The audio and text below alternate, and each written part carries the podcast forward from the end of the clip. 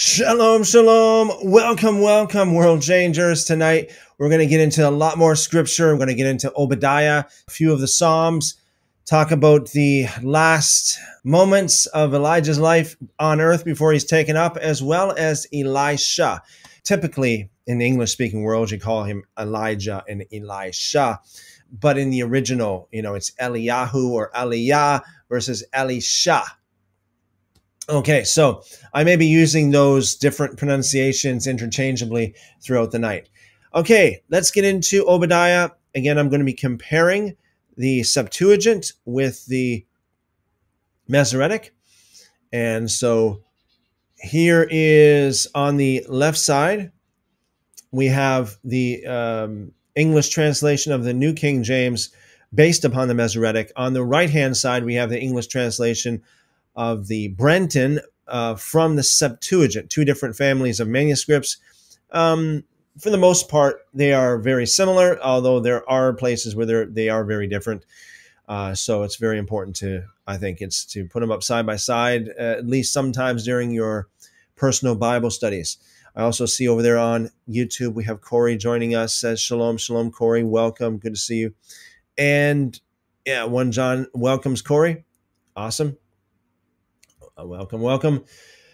Obadiah. There's only one chapter in Obadiah. It's only uh, it's a very short book.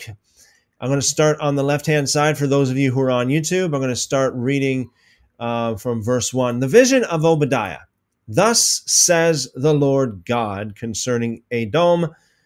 We have heard a report from the Lord, and a messenger has been sent among the nations, saying, Arise, let us rise up against her for battle. Okay, so on the right hand side over here, we have the Septuagint. It says the vision of Obadiah. Notice, um, well, you see, the Septuagint is actually uh, the ancient Greek translation of, of the original Hebrew. And uh, you'll notice this throughout the Greek um, uh, naming conventions. Usually, Greek, Greek um, adds an S or um, um an A at the end of words uh, uh, like the the sound S or the sound A at the end of I shouldn't say words I should say names. Uh, in this particular uh, instance, we have Obadiah versus Obadias. Okay, notice that um, this is what we see a lot in the Greek. Like for example, Matthias, Ananias, Marcus, Lucas. Um, and Jesus actually as well. Actually, Jesus is from uh, quick little quick little uh, history on the way the word the name Jesus. Um, historically speaking, I know that some people have different opinions on it, but historically speaking, we got Yahushua, Yahushua, which would be translate, which actually is a form of Yahshua or Joshua. Okay, so the name in uh, the name Joshua, for example, the book of Joshua in the Tanakh, um, it's the same name as Jesus. Now, this I'll give you a quick little explana- explanation here. So they took the the full name, like Yeshua or Yahushua, which means Yah. Yah is our salvation, or sal- salvation from Yah took that and made it shorter. So Yahushua became Yeshua. And you take that and make it even shorter is Yeshu. Okay, Yeshu. Now, don't believe, do not believe the rumor that Yeshu is an acronym uh, for a derogatory term, may his name be accursed. Okay. Um, and there is you know you can take any name and make acronyms out of it okay? I mean you can you can do that from you know, with any name. Don't believe that. Let me just say something about the name yeshu. Um, if you look if you go uh, to the uh, website or to the videos of Ju- uh, jews for judaism okay? Jews for judaism is is um, an organization that is um, focused on really just um, trying to use the right term here, uh, counter countering Christianity. Okay, uh, the whole purpose of Jews for Judaism is to counteract the teachings and the doctrines uh, and the practices a lot, some of the practices of Christianity. Um, and so if you go search for a video from Jews for Judaism, you'll find a rabbi by the name of Rabbi Skobac.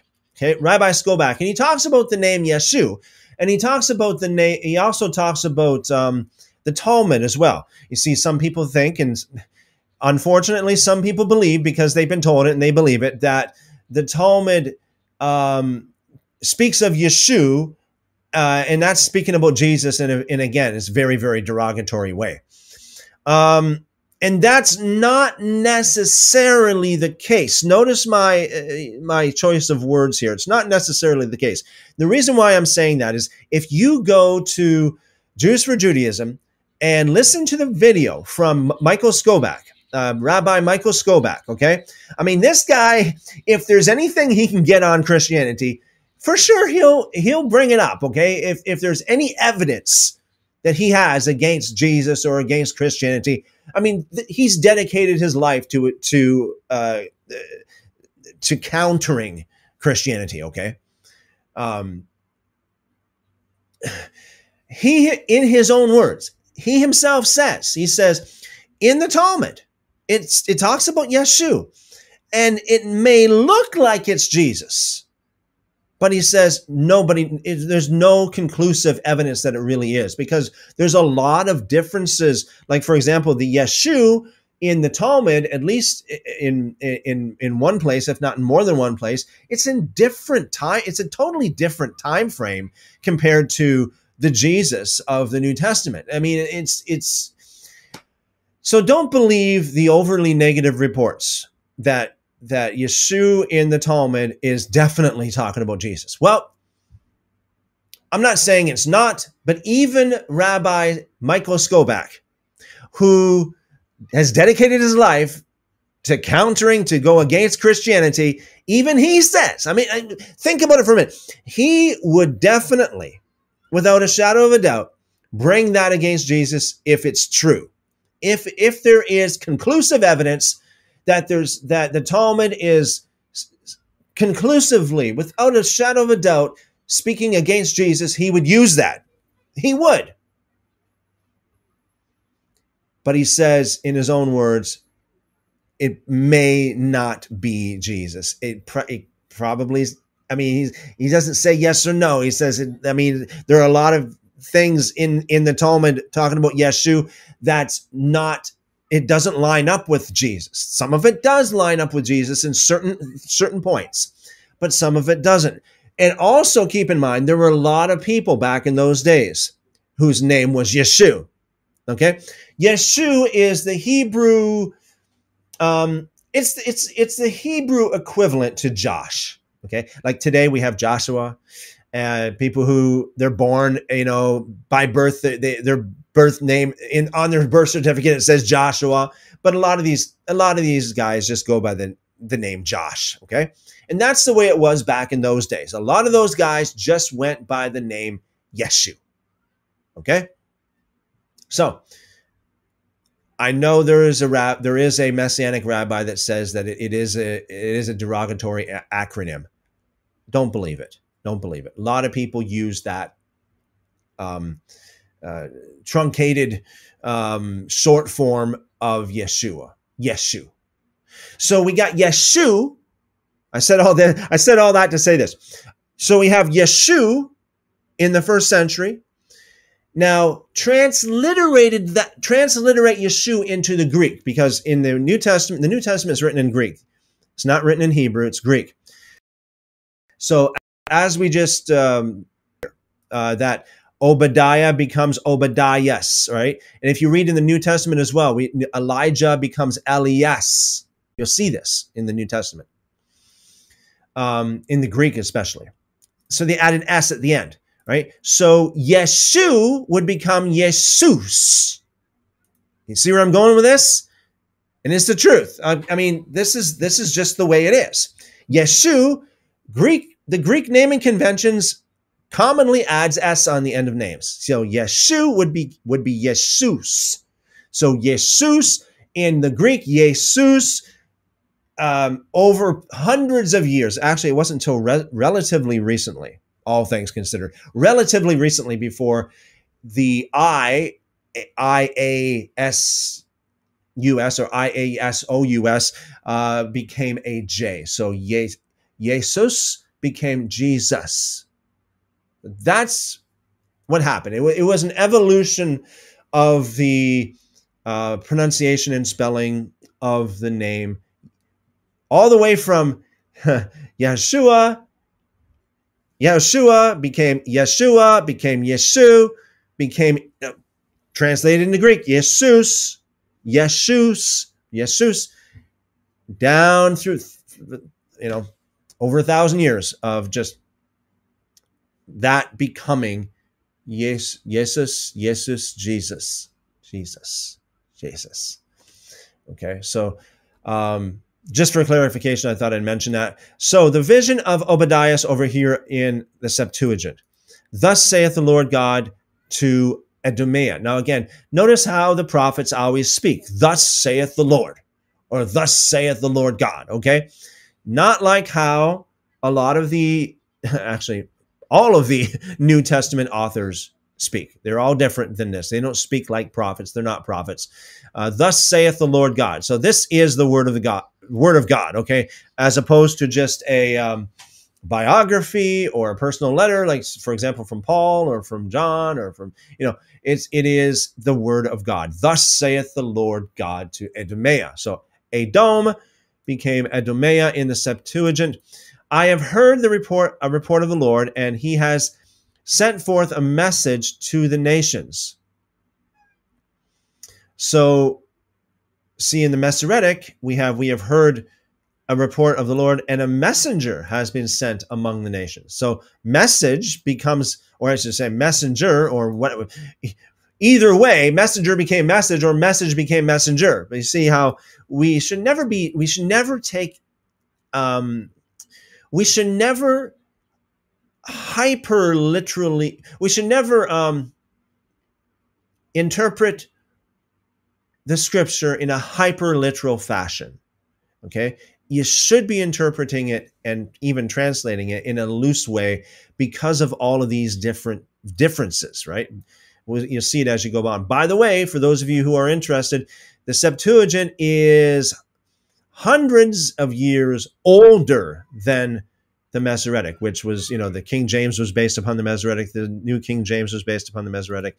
This is older. If older means more closer to the, if it means more accurate to, in your mind, then the Septuagint would be more accurate. Okay. I do believe it is more accurate in many places. I think that in some some places it's not. Um, we spoke about that kind of thing with Brother Onia uh, as well um, several weeks ago. But uh, anyway, so the message messenger became message or vice versa. And so we've got verse 2 here um, in the septuagint is actually uh, combined in verse 1 uh, of the masoretic. So arise ye and and let us rise up against her to war. Rise at, you know as opposed to rise and let her let us uh, rise up against her for battle. So very, very similar.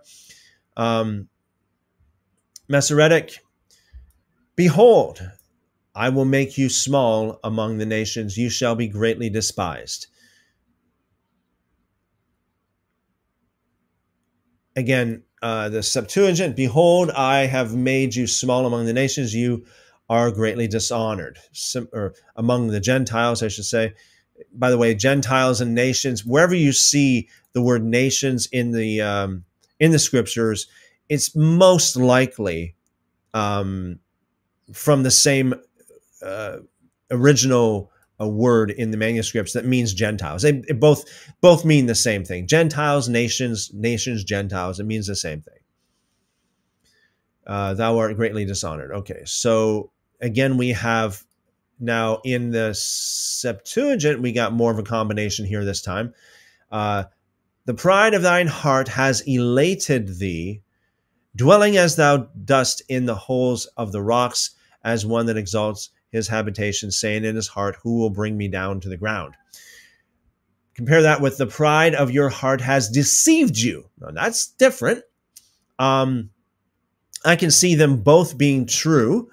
Uh, it, I mean, I'm not saying they're both true to the original because I'm, I, um, at this point, we, we don't really have the original to compare it with. But uh, what I mean is, theologically speaking, or um, even philosophically speaking, perhaps the pride the pride of your heart does elate you, uh, versus the pride of your heart also deceives you. You can you can deceive yourself. Can you imagine that? Can you you can deceive yourself with pride? I mean, it's bad enough that you deceive someone else. I mean, I'm not saying you guys, but I'm just saying generally speaking, it's bad enough that a person deceives someone else, right? you know. But it's even worse if they're so foolish to deceive themselves. But pride does that; it deceives those who have pride. Deceives themselves.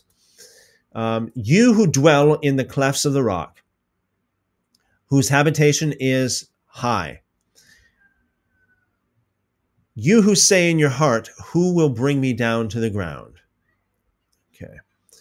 So that's pretty much similar with the Septuagint. Uh, verse 4 of the Masoretic Though you ascend as high as the eagle, and though you set your nest among the stars, from there I will bring you down, says the Lord. Septuagint, if you should mount up as the eagle, and if you should Make your nest among the stars. There, from there will I bring you down, say, saith the Lord. Okay, pretty much the same, slightly different wording, but um, Masoretic, if thieves had come to you, if robbers by night, oh, how you will be cut off.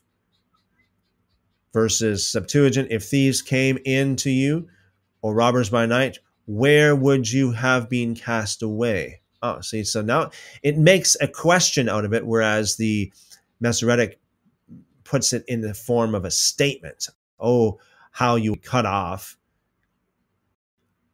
opposed to where would you have been cast away? Um, Masoretic, would they not have stolen till they had enough? If grape gatherers had come to you, would they not have left some gleanings? Uh, Septuagint, would they not have stolen just enough for themselves?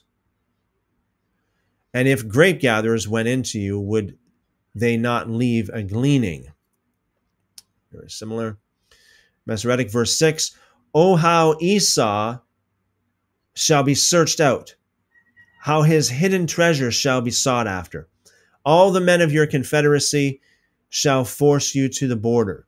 I'm, I'm going to stop there. I know I'm in the middle of a verse there, but uh, Septuagint, how has Edom, or excuse me, Esau been searched out, and how has how have his hidden things been detected?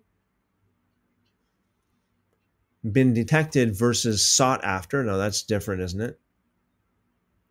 Sought after. They sent you to your coasts that's different to uh, as opposed to all the men of your confederacy shall force you to the border. I suppose that would be similar but different. All the men of your covenant have withstood ha, have withstood you. Your your allies have prevailed against you. They have set snares under you. They have no understanding. Compare that with the men at peace with you shall deceive you and prevail against you. Those who eat your bread shall lay a trap for you. No one is aware of it. So it's very different, isn't it?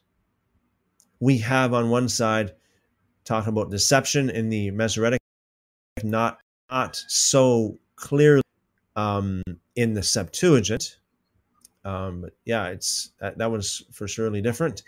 Uh, verse 8 in Masoretic Will I not in that day, say, says the Lord, even destroy the wise men from Edom and understanding from the mountains of Esau? Septuagint In that day, saith the Lord, I will destroy the wise men out of Edomea and understanding out of the mount of Esau. Verse 9 Masoretic Then your mighty men, O Teman, shall be dismayed, to the end that everyone from the mountains of Esau may be cut off by slaughter. Septuagint, thy warriors from Taman shall be dismayed, to the end that man may be cut off from the mount of Esau. Okay. Verse 10, we have a subtitle in the New King James based upon the Septuagint. Edom mistreated his brother. We know that this is not in the original, but that's just a subtitle put in there from the translators. Uh, verse 10 For violence against your brother Jacob, shame shall cover you, and you shall be cut off forever. Septuagint says, Because of the slaughter and the sin committed against your brother Jacob, Shame shall cover you, and you shall be cut off forever. Hmm. So violence in the Masoretic becomes slaughter and sin in the in the Septuagint. Verse 11. In the day that you stood on the other side, this is Masoretic, in the day that strangers carried captive his forces, when foreigners entered his gates and cast lots for Jerusalem, even you were as one of them. Septuagint, from the day that you sh- stood in opposition to him, in the days when foreigners were taking captives his forces and strangers entered into his gates and cast lots on Jerusalem, you also was as one of them. Very similar.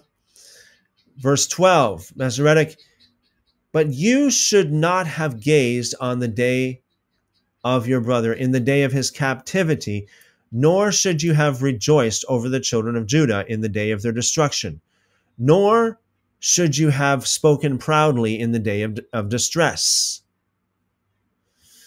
Septuagint, and you should not have looked on the day of your brother in the days of strangers, nor should you have rejoiced against the children of Judah in the day of their destruction, neither should you have boasted in the day of their affliction similar. Masoretic, verse 13 You should not have entered the gate of my people in the day of their calamity. Indeed, you should not have gazed on their affliction. In the day of their calamity, excuse me, you should not have gazed upon their affliction in the day of their calamity, nor laid hands on their substance in the day of their calamity. Septuagint, neither should you have gone into the gates of the people in the day of their troubles, nor yet shouldst you, uh, shouldst thou have looked upon their gathering in the day of their destruction, nor should you have attacked their host in the day of their perishing. Again, similar. Verse 14, Masoretic, um, you should not have stood at the crossroads to cut off those among them who escaped, nor should you have delivered up those among them who remained in the day of distress. Septuagint, neither should you have stood at the opening of their passages to destroy utterly those of them that were escaping, neither should you have shut up his fugitives in the day of their affliction, or in the day of affliction. Similar. Verse, uh, verse 15, Masoretic, For the day of the Lord upon all nations is near. As you have done, it shall be done to you. Sounds like a teaching of Yeshua, right? Um, your reprisal shall return upon your own head. Verse 15, Septuagint, For the day of the Lord is near upon all the Gentiles. As you have done, so shall it be done to you. Your recompense shall be returned on your own head. Verse 16, Masoretic, For as you drank on my holy mountain, so shall all the nations drink continually. Yes, they shall drink and swallow, and they shall be as though they had never been. Septuagint, For as thou hast drunk upon my holy mountain, so shall all the nations drink wine. Uh, they shall drink and go down and be as if they were not. Verse 17, Masoretic, but on on uh, Mount Zion there shall be deliverance, and there shall be holiness, and the uh, the house of Jacob shall possess their possessions. Septuagint, but on the Mount Zion or Sion, uh, there shall be deliverance, and there shall be a sanctuary. The house of Jacob shall take for an inheritance those that took them for an inheritance.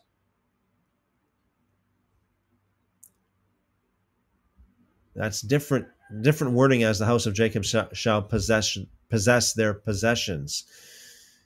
Different shall um, take for an inheritance those that took them for an inheritance.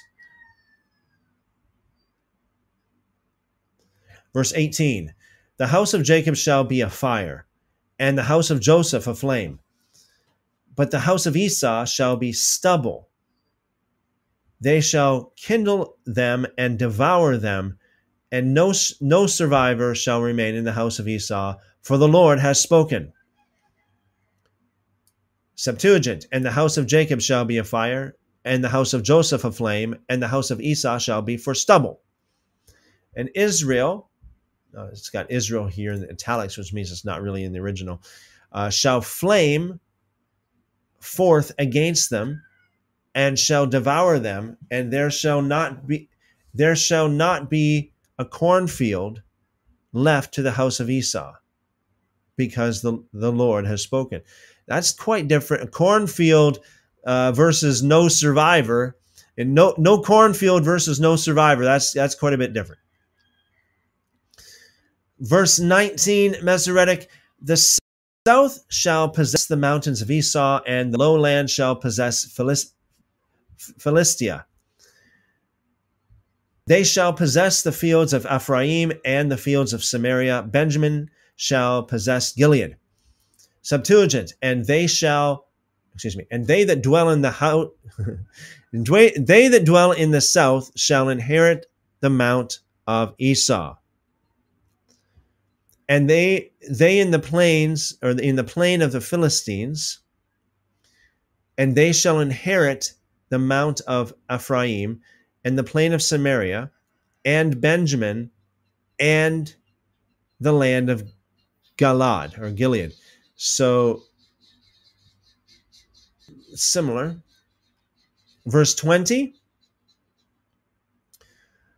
and the captives of this host of children of Israel shall possess the land of the Canaanites as far as Zarephath, the, cap- the captives of Jerusalem who are in Sepharad shall possess the cities of the south.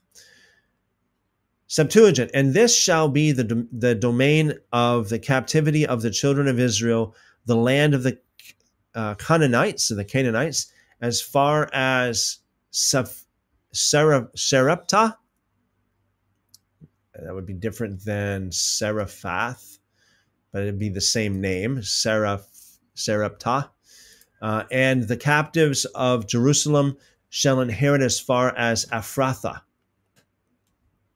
Ephrathah um, in the Masoretic cities of the south. Septuagint, they shall inherit the cities of the south. Okay, so we have Ephrathah there. Now we have a, we have a footnote though in the Masoretic. It says Negev. Okay. Verse 21, the last verse of Obadiah, uh, Masoretic. The Savior, then Saviors shall come to Mount Zion to judge the mountains of Esau, and the kingdom shall be the Lord. Saviors. Um, deliverers. Septuagint, and they that escape shall come up from Mount Zion to take vengeance on the mount of Esau, and the kingdom shall be the Lord's. So again, we have a, a good, uh, notable difference here between saviors shall come up to Mount Zion, as opposed to then, uh, and they that escape shall come up from Mount Zion, as opposed to Savior shall come to Mount Zion. Again, quite a bit of difference. That reminds me of the um, the passage, one of the passages that Paul quotes in um, in Isaiah, and it's pretty it's similar to that as well. Like the Redeemer will come to Zion as opposed to will come from Zion, um, coming to those who repent as opposed to coming to to turn the hearts of those. You know, it's it's it's the, it's kind of like almost the opposite uh, in the Septuagint.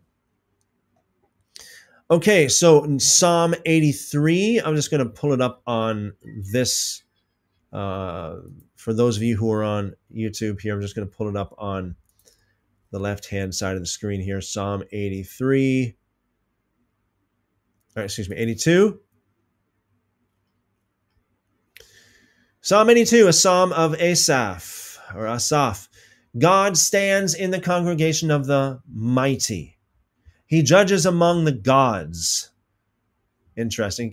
You see, this is another another thing, and I, I, I say this a lot. I know, because a lot of Christians err in this sense, is they over literalize, they hyper literalize things they take it in a hyper literal manner. What I mean is, for example, you know, there are many times it says in the scriptures there are no other gods but but God. God is the only one, right? I mean, there are no others. There, no other gods but one. Uh, whereas here he says he judges among the gods. So again, let's not be hyper literal. Judges among the gods.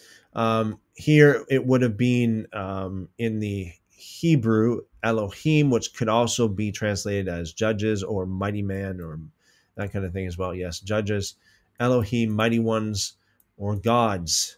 And by the way, it's this, it's the same word that's used for God when it says, I am, for example, I am God. you know, when, uh, it talks about God in the Old Testament, it's the same word, Elohim. Verse 2 how long will you judge unjustly and show partiality to the wicked? Selah.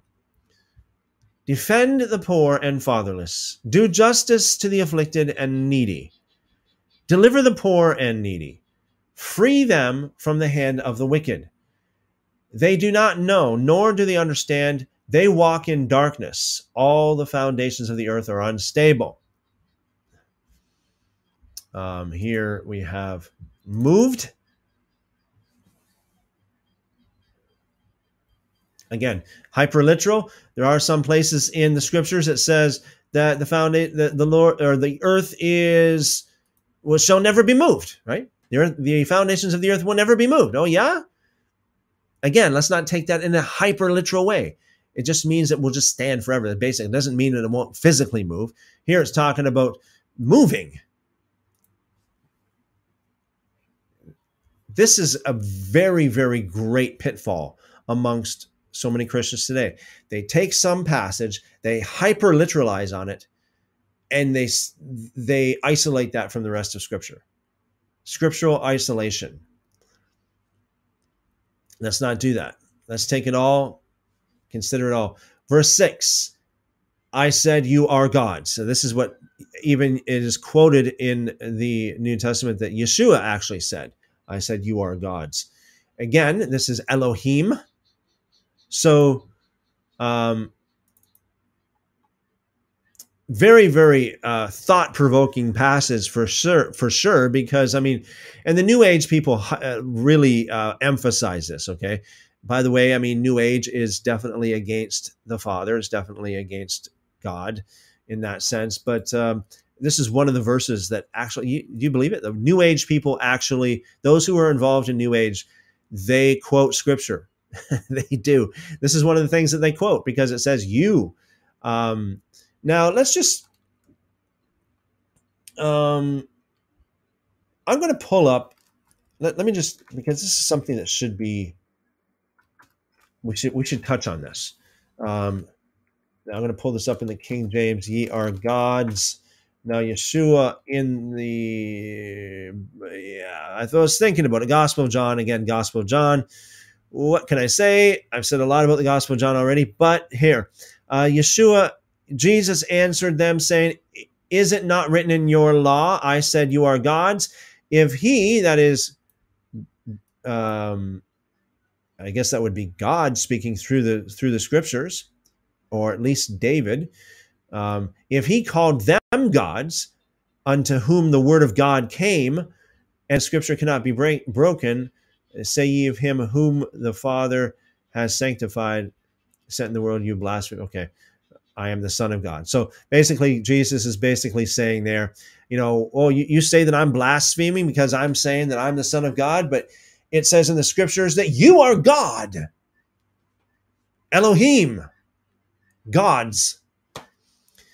Be mindful of the fact that where it says gods in, in the Tanakh, in the so called Old Testament, it is more than likely translated from the Hebrew word Elohim, which is translated as capital G God in most of the Tanakh. So, I mean, that's it's a very shocking passage, actually. Psalm 82, verse 6. Quite shocking. I said, You are you. And again, according to the context and the delivery of uh, John chapter 10, this is talking to every one of you that the word of God is coming to. I said, You are God, you are Elohim, or gods, uh, and all of you are children of the Most High. Okay, so this is probably what it was referring to more of that because they were uh, in in context. Uh, you know, some of the people were claiming that Jesus was blaspheming, saying that he was the Son of God. Where he's like, okay, read this. If you if you think that I'm blaspheming, we'll read this. Psalm 82, 6. But you shall die like men and fall like one of the princes. Now, this is this is interesting because in context,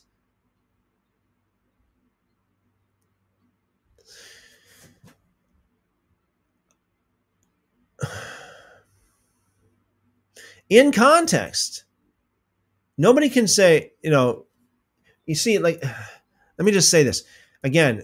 The people that are involved in the New Age, a lot of them they they they quote this one verse, Psalm eighty two six, and they leave it there. Of course, they don't quote verse seven because that just destroys them.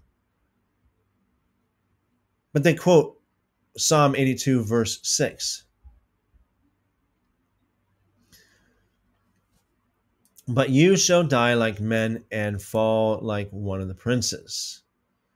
Arise, O God, judge the earth, for you shall inherit all nations. Or again, that would mean Gentiles.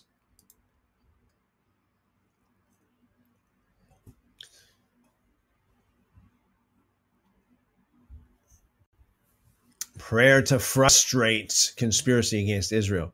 Have you ever prayed a prayer to, uh, that God frustrates something or somebody? a song, a psalm of Asaph, Asaph. Verse 1 Do not keep silent, O God. Again, this would be Elohim. Uh, do not hold your peace, and do not be still, O God. For behold, your enemies make a tumult and those who hate you have lifted up their head. They have taken crafty counsel against your people and consulted together against your sheltered ones. Now, as I read this, I have to wonder because we saw this just earlier in the Septuagint. Oh, I'm wondering, let me just see in the Septuagint. Because sometimes, we, as we saw earlier, sometimes it talks about many in the Masoretic, whereas it's just like one in the um, in the Septuagint. Now, if that's the case, you know, it could be, it could easily be interpreted as being Yeshua here. You know, they've taken counsel against Yeshua.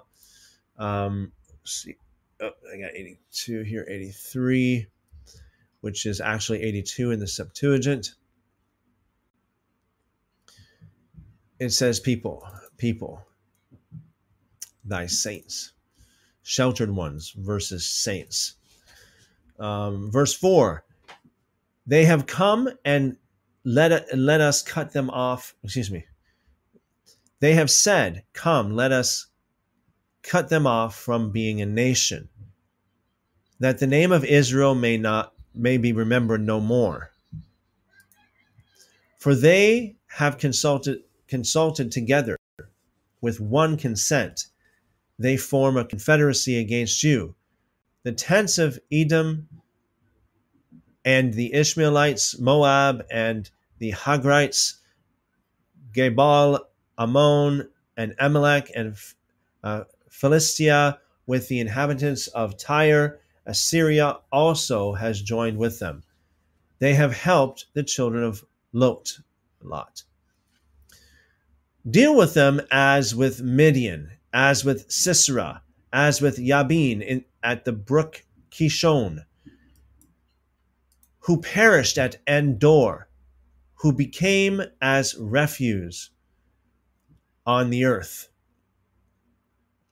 Make their nobles like Oreb and like Zeeb. Yes, all their princes like Zeba and Zalmunna, who said, Let us take for ourselves the pastures of God for possession. O God, make them like the whirling dust, like the chaff before the wind, as the fire burns the woods, and as the flame sets the mountains on fire. So pursue them with your tempest, and frighten them with your storm. Fill their faces with shame, that they may seek your name. Hmm, what a prayer is that! What a prayer! Pursue them with your tempest. Why would why would this kind of prayer be in the scriptures like this? Because you know a lot of people need this. Sometimes you know we got some people who uh, what I what I do here. Sometimes some people need this. They need they need a tempest in their life. They need to be frightened. They need to be ashamed that they may seek the name of the Lord. Verse 17, let them be confounded and dismayed forever. Hmm. That's uh, pretty. That's a pretty clear. that's pretty clear there. Let them be confounded and, and dismayed forever. Um, yes, let them be put to shame and perish, that they may know that you, whose name alone is the Lord, are the Most High over all the earth.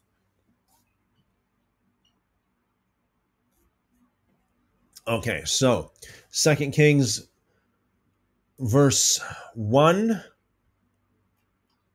Uh, where here? Second Kings, verse 1, chapter 1, I should say. Um, God judges Ahaziah. Moab rebelled against Israel after the death of Ahab.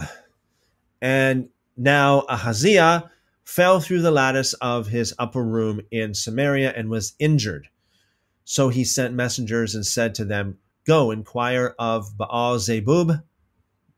Baal Zebub um, is the same in, we read about uh, after you, you heard about Beelzebub.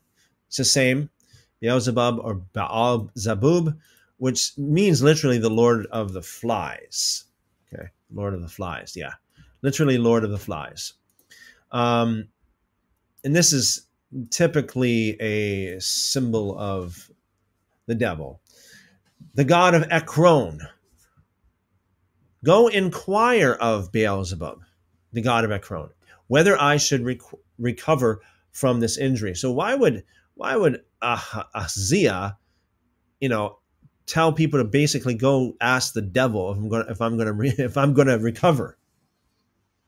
But the angel of the Lord said to Elijah the Tishbite, Arise, go up to meet the messengers of the king of Samaria and say to them, Is it because there is no God in Israel that you are going to inquire of Baal Zebub, the God of Ekron?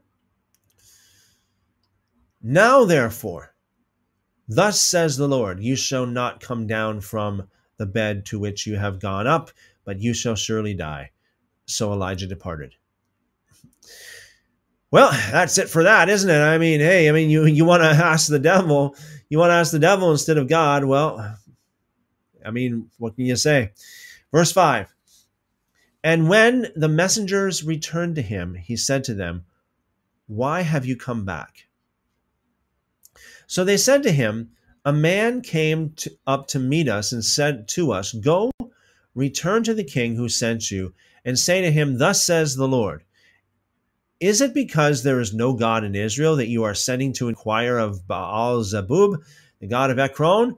Therefore, you shall not come down from the bed to which you have gone up, but you shall surely die. Then he said to them, What kind of man was it that came up to meet you and told you these words? So they answered him, A hairy man wearing a leather belt around his waist. He said, It is Elijah the Tishbite. sounds like a uh, sounds like um, uh, description of uh, John the Baptist, doesn't it? Doesn't it sound like the description of John the Baptist? Um, and you know, by the way, like John the Baptist, there is a um, there is a discrepancy um, in the scriptures uh, in regards to whether or not John the Baptist was actually the Elijah to come. Um,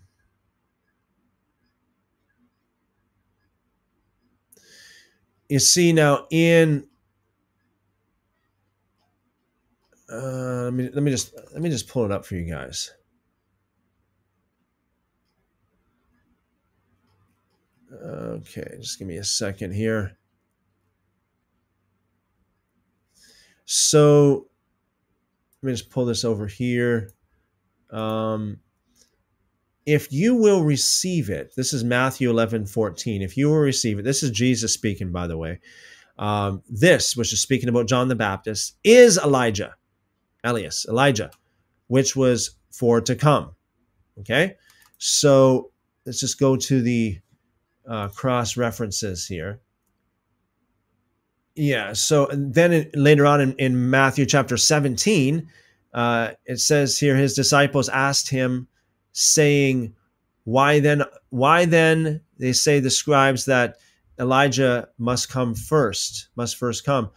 And uh, uh Jesus answered and said unto them, Elijah truly shall come, shall first come and restore all things. But I say unto you that Elijah has already come, and they knew him not, but they have done unto him whatsoever they listed likewise uh, shall also the son of man suffer to them or suffer of them the disciples understood that he spake unto them of john the baptist right so that's exactly what jesus said in matthew chapter 11 that john is elijah okay now compare that with of course, the Gospel of John, like I said, the Gospel of John is a very questionable gospel, to say the least. The Gospel of John, uh, chapter 1, verse 20, let's say 19. And this, the testimony of John the Baptist, okay? This is the record of John when the Jews sent priests and Levites from Jerusalem to ask him, Who are you?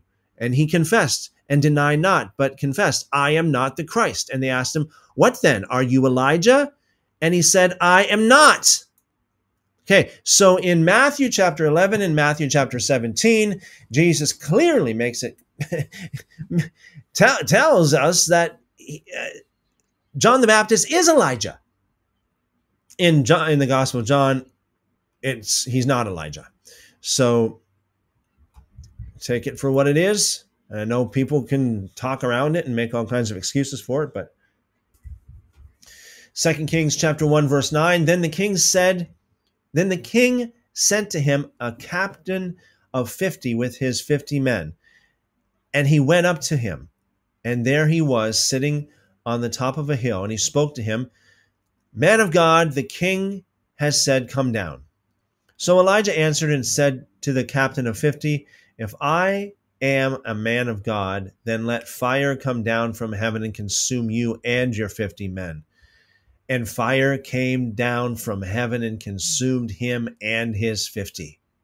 Then he sent to him another captain of 50 with his 50 men.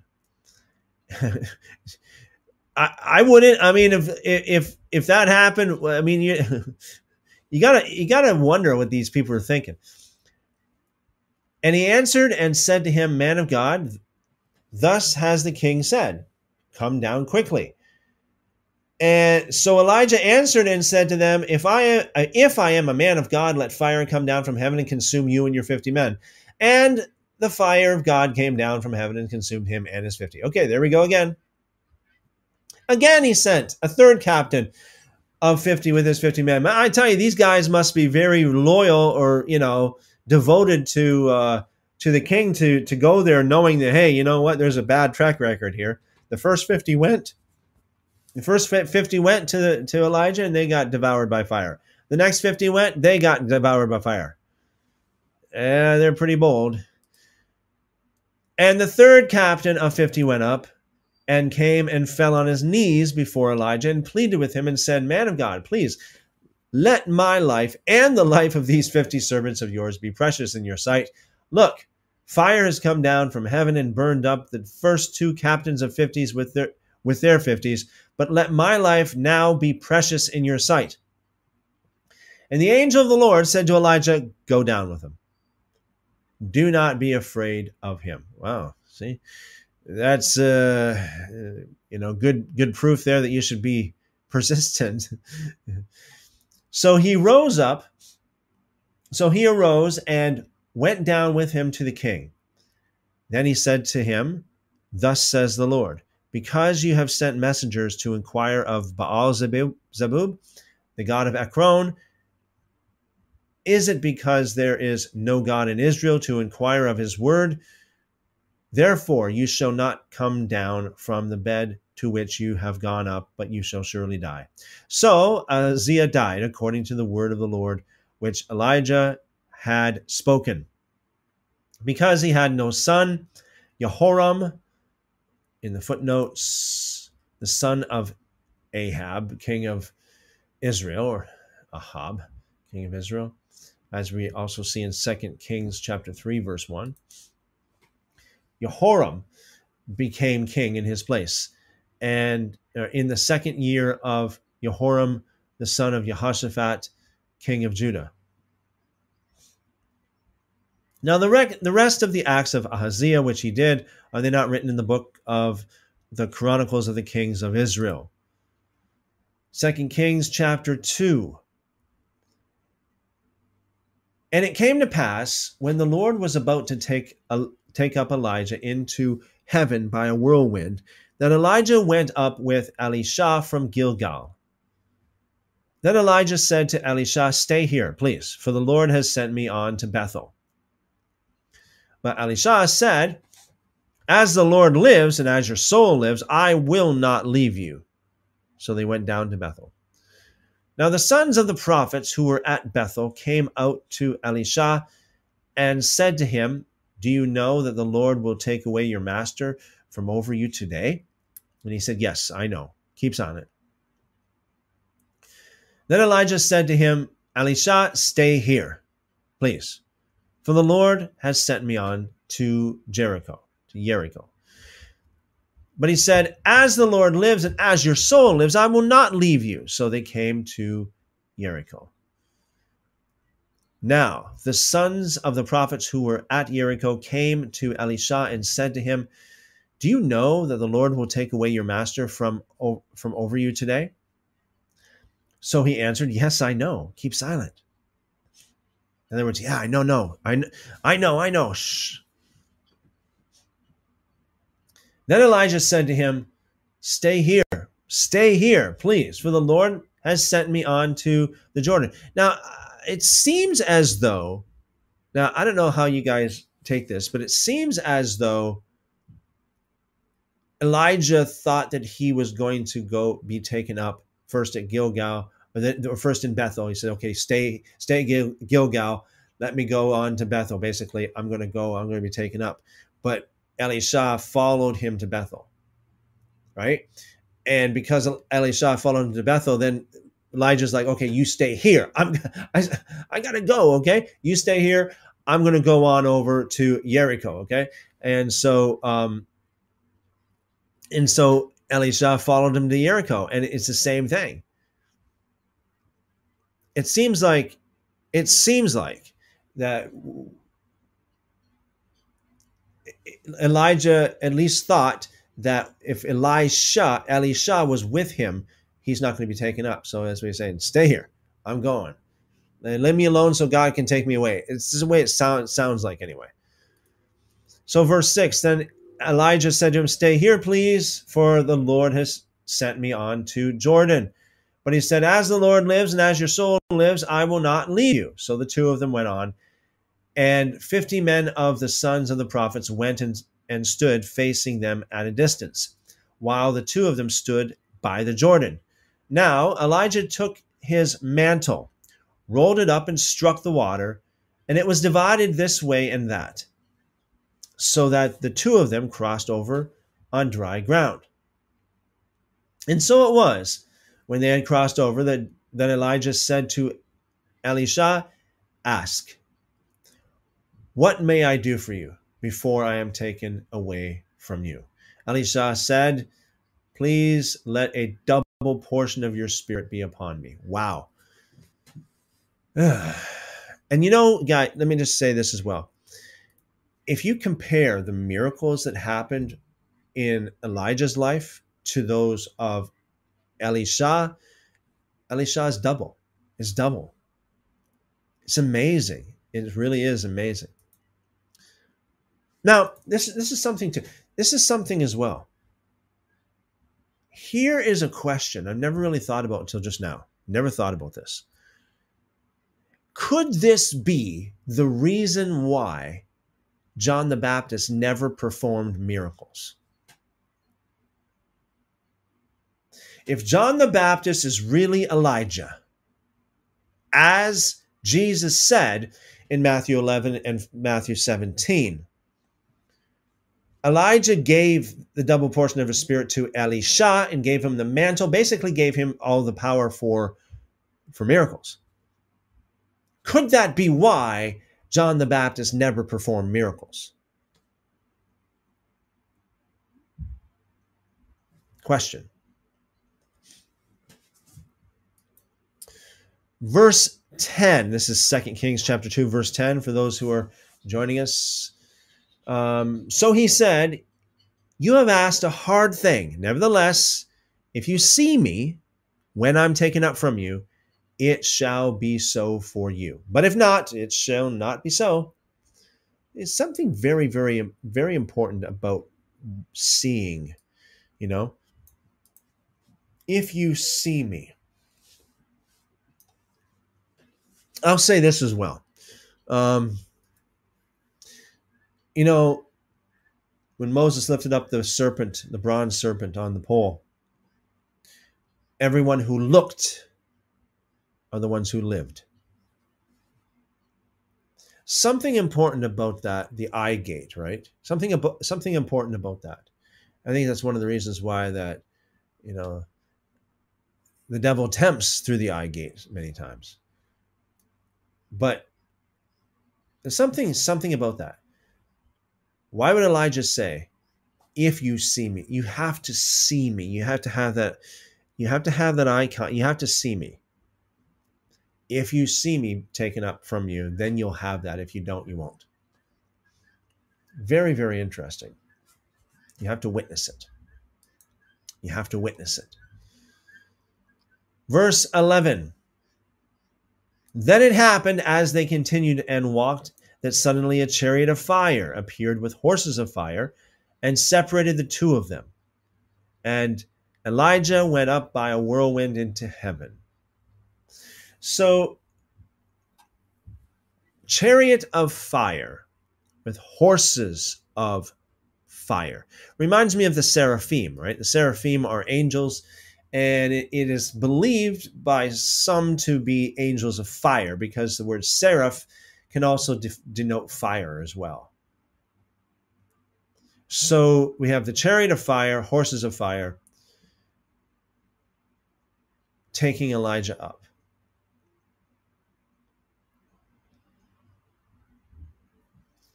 Like a um, like a vehicle, like a vehicle. I remember a few months ago there, we had a question like, how did he survive being taken up in in a, in a chariot of fire? How can he survive going through the, you know, the atmosphere like that? Um,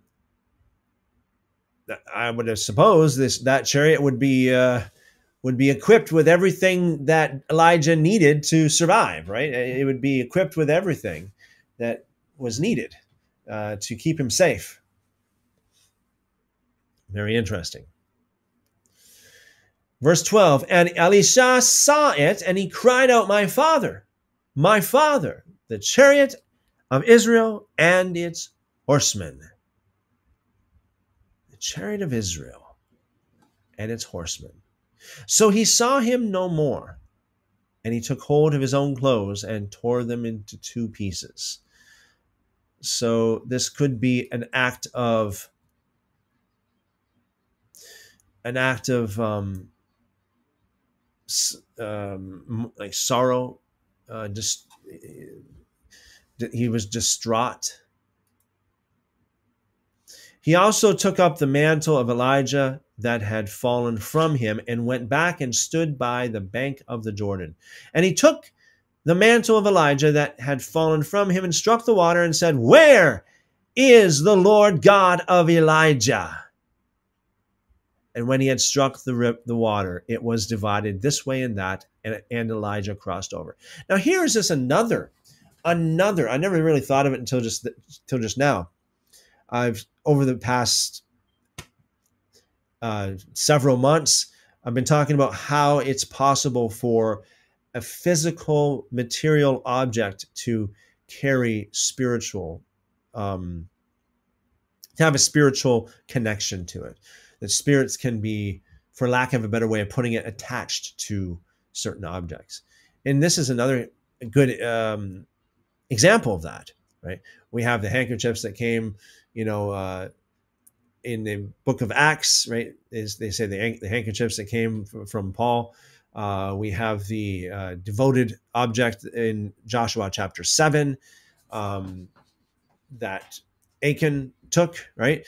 and that devoted object actually had uh, a curse. Um, it was a spirit, basically, that was that was that was uh, connected with that, if you would, if you will, that that caused the defeat of Israel. Here we have uh, an object that more or less the spirit of God was um, had some kind of a, a prophetic connection with.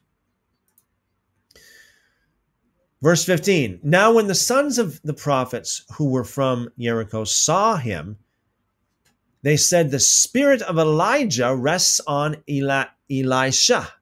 Elisha. And they came to meet him and bowed to the ground before him. Then they said to him, Look now, there are fifty strong men with your servants. Please let them go and search for your master lest perhaps the Spirit of the Lord has taken him up and cast him upon some mountain or into some valley. And he said, You shall not send anyone. And when they urged him till he was ashamed, he said, Send them. Therefore they sent fifty men, and they searched for three days, but did not find him. And when they came back to him, for he was for he had stayed in Jericho. He said to them, "Did I not say to you, do not go?" this is this is another thing too, right? Sometimes people are persistent and they get what they want, even though it's not what really is. It's not really good for them, or it's not really the will of God for them. Remember when uh, the people of Israel wanted a king, and um, God said, "No, you don't want a king. No, it's not good. No, no, no." Like, no, yeah, you know, no, we want a king. We want a king. Well, okay, you asked for it. Here you go. Here's King Saul.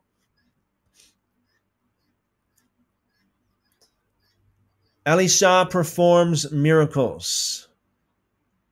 Then the men of the city said to Elisha, Please notice the situation of this city is pleasant, as my sees, but the water is bad, and the ground is barren. And he said, Bring me a new bowl and put salt in it. So they brought it to him. Then he went out to the source of the water and cast in the salt there, and said, Thus says the Lord, I have healed this water. From it there shall be no more death or barrenness. So the water remains healed to this day, according to the word of Elisha, which he spoke.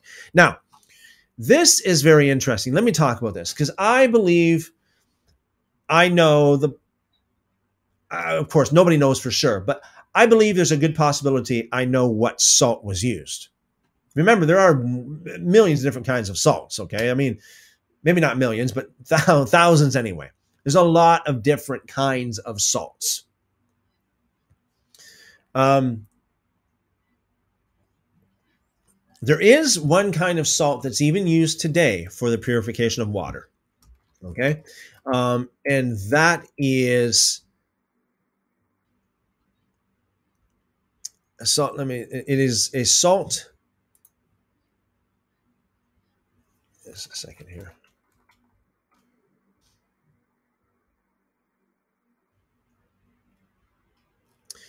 It's actually two different kinds of salt. It is a salt called sodium alum or potassium alum, otherwise known as simply alum. Okay, A L U M. If you if you know uh, about water purification, alum when you mix alum with water. Now, if it's water that's like very stagnant, it's got lots of bacteria in it or whatever else in it, um, it's dirty water and you put alum in it, it causes all of the suspended particles in the water to sink, and you got clear water. It it takes muddy, murky, swampy water and it makes it clear. Um, that's one of the salts that they actually use in water purification today, apart from like um, you know like a so- sodium. Um, what do you call it? Like hyperchlorite, kind of like a bleach kind of salt uh, to to uh, sanitize it. But alum, uh, it would actually take a lot of that bacteria, and it would it what it does is it adds weight. It binds to the um, to the suspended particles in the water, and it adds weight to it, and it sinks, and thus you got crystal clear water. So there's a very very good chance that that is that's what the salt. Uh, that's the salt that was used by Elisha. Now, I don't want to take away from the whole idea of some kind of a miracle of God, but you know, God is a very practical God. He is a very practical God. He's more practical than a lot of people believe. He's very practical. And so I think that in this case, it, you know, he did use that practical uh, element of a salt, which was probably a uh, an alum salt, be it sodium sodium alum or uh, potassium alum or something like that, that was used to purify this water. Second Kings chapter 2 verse 23. Then he went up from there to Bethel. And as he was going up the road, some youths came from the city and mocked him and said said uh, said to him, "Go up, you bald head. Go up, you bald head." Apparently Elisha didn't have any hair compared to Elijah was, was a very hairy guy, right? Uh, so he turned around and looked at them and pronounced a curse on them in the name of the Lord. You better not be making fun of the wrong person. And two female bears came out of the woods and mauled 42 of the youths. Wow. You see, this is this is another case where God used wild animals to execute his judgment. Remember, we read about that before uh, in regards to the man of God uh, that was cursed, and a lion came and killed him.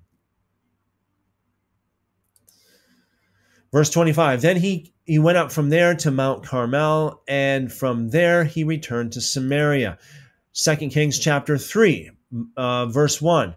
Now Jehoram, the son of Ahab, or Ahab, the king of, uh, became king of Israel king over Israel at Samaria in the 18th year of Jehoshaphat, king of Judah, and reigned 12 years. And he did evil in the sight of the Lord, but not like his father and mother, for he put away the sacred pillar of Baal that his father had made. Nevertheless, he persisted in the sins of Jeroboam the son of Nebat, who had made Israel sin. He did not depart from them. Now, Mesha, king of Moab, was a sheep breeder, and he regularly paid the king of Israel 100,000 lambs and the wool of 100,000 rams. But it happened when Ahab died that the king of Moab rebelled against the king of Israel. So King Jehoram went out at the time, uh, went out of Samaria at the time and mustered all Israel. Then he went and sent to Jehoshaphat, king of Judah, saying, The king of Moab has rebelled against me. Will you go with me to fight against Moab? And he said, I will go up. I am as you are, my people as your people, my horses as your horses. Then he said, Which way shall you go up? And he answered, By the way of the wilderness of Edom. So the king of Israel went with the king of Judah and the king of Edom, and they marched on that roundabout route seven days. And there was no water for the army, nor for the animals that followed them. And the king of Israel said, Alas, for the Lord has called these three kings together to deliver them into the hand of Moab. But Jehoshaphat said, Is there no prophet of the Lord here that we may inquire of the Lord by him? So one of the servants of the king of Israel answered and said, Elisha, the son of Shaphat, is here, who poured water on the hands of Elijah. Okay, so let me just say this as well. I, I need, I just, I just come across my mind. Maybe somebody needs to hear this. There are people today that call themselves prophets. I'm I'm about to say in every case, pretty much every one of them, if not every one of them, are not prophets. A true prophet does not go around go, go around saying, I'm a prophet, I'm a prophet. A true prophet is humble. They're not going to be going around claiming some great place of authority or great position in the kingdom. Okay. A true prophet is not going to be going, Oh, hi, I'm Prophet Elijah. Oh, hi, I'm. Don't call me Elisha, call me Prophet Elisha. No, that's not the way it is. Okay. Um, so people who call themselves prophet, beware, okay? Beware. Second Kings chapter 3, verse 12, and Jehoshaphat said, So the word of the Lord is, excuse me, said, The word of the Lord is with him. So the king of Israel and Jehoshaphat, the king of Edom, and the king of Edom went down to him. Then Elisha said to the king of Israel, What have I to do with you? Go to the prophets of your father and the prophets of your mother. But the king of Israel said to him, No, for the Lord has called these three kings together to deliver them into the hand of Moab. And Elisha said, As the Lord of hosts live, lives, before whom I stand. See, he talks just like Elijah, right? Before whom I stand. There's that conscious, being conscious of standing before God in strength in the presence of God, always aware of the presence of God. Before whom I before whom I stand. Surely were it not that I regard the presence of Jehoshaphat, king of, of Judah, I would not look at you, nor see you. But now bring me a musician. Then it happened when the, when the musician played that the hand of the Lord came upon him. So interesting. Sometimes music can be used by the Lord to be a to be a, a, channel through which God can can touch you. Verse 16. And he said, Thus says the Lord, make this valley full of ditches, in the footnotes, water canals, for thus says the Lord, you shall not see wind, nor shall you see rain, yet that valley shall be filled with water, so that you, your cattle, and your animals may drink. And and this is a simple matter in the sight of the Lord. He will also deliver the Moabites into your hand. Also, you shall attack every fortified city and every choice city, and shall cut down every good tree and stop up every spring of water and ruin every good piece of land with stones. Now it happened in the morning when the grain offering was offered that suddenly water came by the way of Edom, and the land was filled with water. And when all the Moabites heard that the kings had come up to fight against them, all who were able to bear arms, and the older uh, and older were were gathered, and they stood at the border.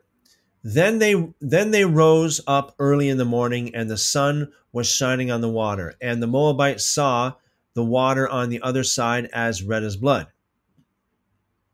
And they said, This is blood. The kings have surely st- struck swords and have killed one another. Now, therefore, Moab to the spoil. So, when they came to the camp of Israel, Israel rose up and attacked the Moabites, so that they fled before them. And they entered their land, killing the Moabites.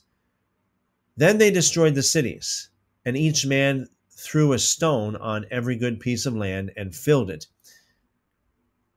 And they stopped up all the springs of water and cut down all the good trees. But they left the stones of Kir Hareset intact. However, the slingers surrounded and attacked it. And when the king of Moab saw that the battle was too fierce for him, he took with him 700 men who drew swords to break through to the king of Edom, but they could not. Then he took the eldest son, who would have reigned in his place, and offered him as a burnt offering on the, on the wall or upon the wall. And there was great indignation against Israel. So they departed from him and returned to their own land. Second Kings chapter 4, Elisha and the widow's oil. A certain woman of the wives of the sons of the prophets cried out to Elisha, saying, Your servant, my husband, is dead. And you know that your servant feared the Lord. And the creditor is coming to take my two sons to be his slaves. So Elisha said to her, What shall I do for you? Tell me, what shall I have, or what do you have in, in the house? And she said, your maidservant has nothing in the house but a jar of oil. Then he said, Go, borrow vessels from everywhere, from all your neighbors, empty vessels. Do just do not just uh, excuse me, do not gather just a few. And when you have come in, you shall shut the door behind you and your sons, then pour it into all those vessels and and set aside the full ones. So she went from him and shut the door behind her and her sons, and brought the vessels to her. Who, uh, excuse me, who brought the vessels to her, and she poured it out. Now it came to pass when the vessels were full that she said to her son, Bring me another vessel. And he said to her, There is not another vessel. So the oil ceased. Then she came and told the man of God, and he said, Go, sell the oil and pay, pay your debt, and you and your sons live on the rest. Elisha raises the Shunammite's son.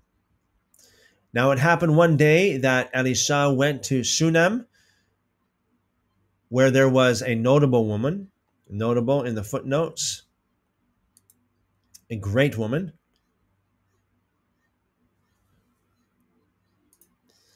and she persuaded him to eat some some food for it was as often as he passed by he would turn in there to eat some food and she said to her husband look now i know that this is a holy man of god who passes by us regularly please let us make a small upper room on the wall and let us put a bed for him there and a table and a chair and a lampstand. So it will be there whenever he comes to us. Excuse me. And so so it will be whenever he comes to us, he can turn in there. And it happened one day that he came there, and he turned in to the upper room and lay down there. Then he said to Gehazi, his servant, Call this Shunammite woman. When he had called her, she, she stood before him. And he said to him, Say now to her, Look, you have been concerned for us with all this care. What can I do for you? Do you want me to speak on your behalf to the to the king or uh, to the commander of the army? She answered, I dwell among my own people. So he said, What then is to be done for her? Then Gehazi answered, Actually, she has no son, and her woman and her husband is old. So she so he said, Call her. When he had called her, she stood in the doorway. Then he said, About this time next year you shall embrace a son. She said, No, my lord, a man man of God, do not lie to your maidservant. But the woman conceived and bore a son when the appointed time had come, of which Elisha had told her. And the child grew. Now it happened one day that he went out to his father, uh, to the reapers. And he said to his father, My head, my head. So he said to a servant, Carry him to his mother. When he had taken him and brought him to his mother, he sat on her knees till noon and, and then died. And she went up and laid him on the bed of the man of God, shut the door upon him, and went out. Then she called to her husband and said, Please send send me one of the young men and one of the donkeys, that I may run to the man of God and come back. So he said, Why are you going to him today? It is neither the new moon nor the Sabbath. And he said, It is well. Then she saddled a donkey and said to her servant, Drive and go forward. Do not slacken the pace for me unless I tell you. And so she departed and went to the man of God at, Car- at Mount Carmel. So it was when the man of God saw her afar off that he said to his servant Gehazi, Look, the Shunammite woman, please run now to meet her and say to her, Is it well with you? Is it well with your husband? Is it well with the child? And she answered, It is well. Now, when she when she came to the man of God at the hill, she caught him by the feet, but Gehazi came near to push her away. But the man of God said, Let her alone for her soul is in deep distress, and the Lord has hidden it from me and has not told me. So she said, Did I did I ask a son of my Lord? Did I not say, Do not deceive me? Then he said to Gehazi, Get yourself ready and take my staff in your hand and be on your way. If anyone meet if you meet anyone, do not greet him and if anyone greets you, do not answer him, but lay my staff on the face of the child. And the mother of the child said, As the Lord lives, and as your soul lives, I will not leave you. So he arose and followed her. Now Gehazi went on ahead of them and laid the staff on the face of the child. But there was neither voice nor, nor hearing.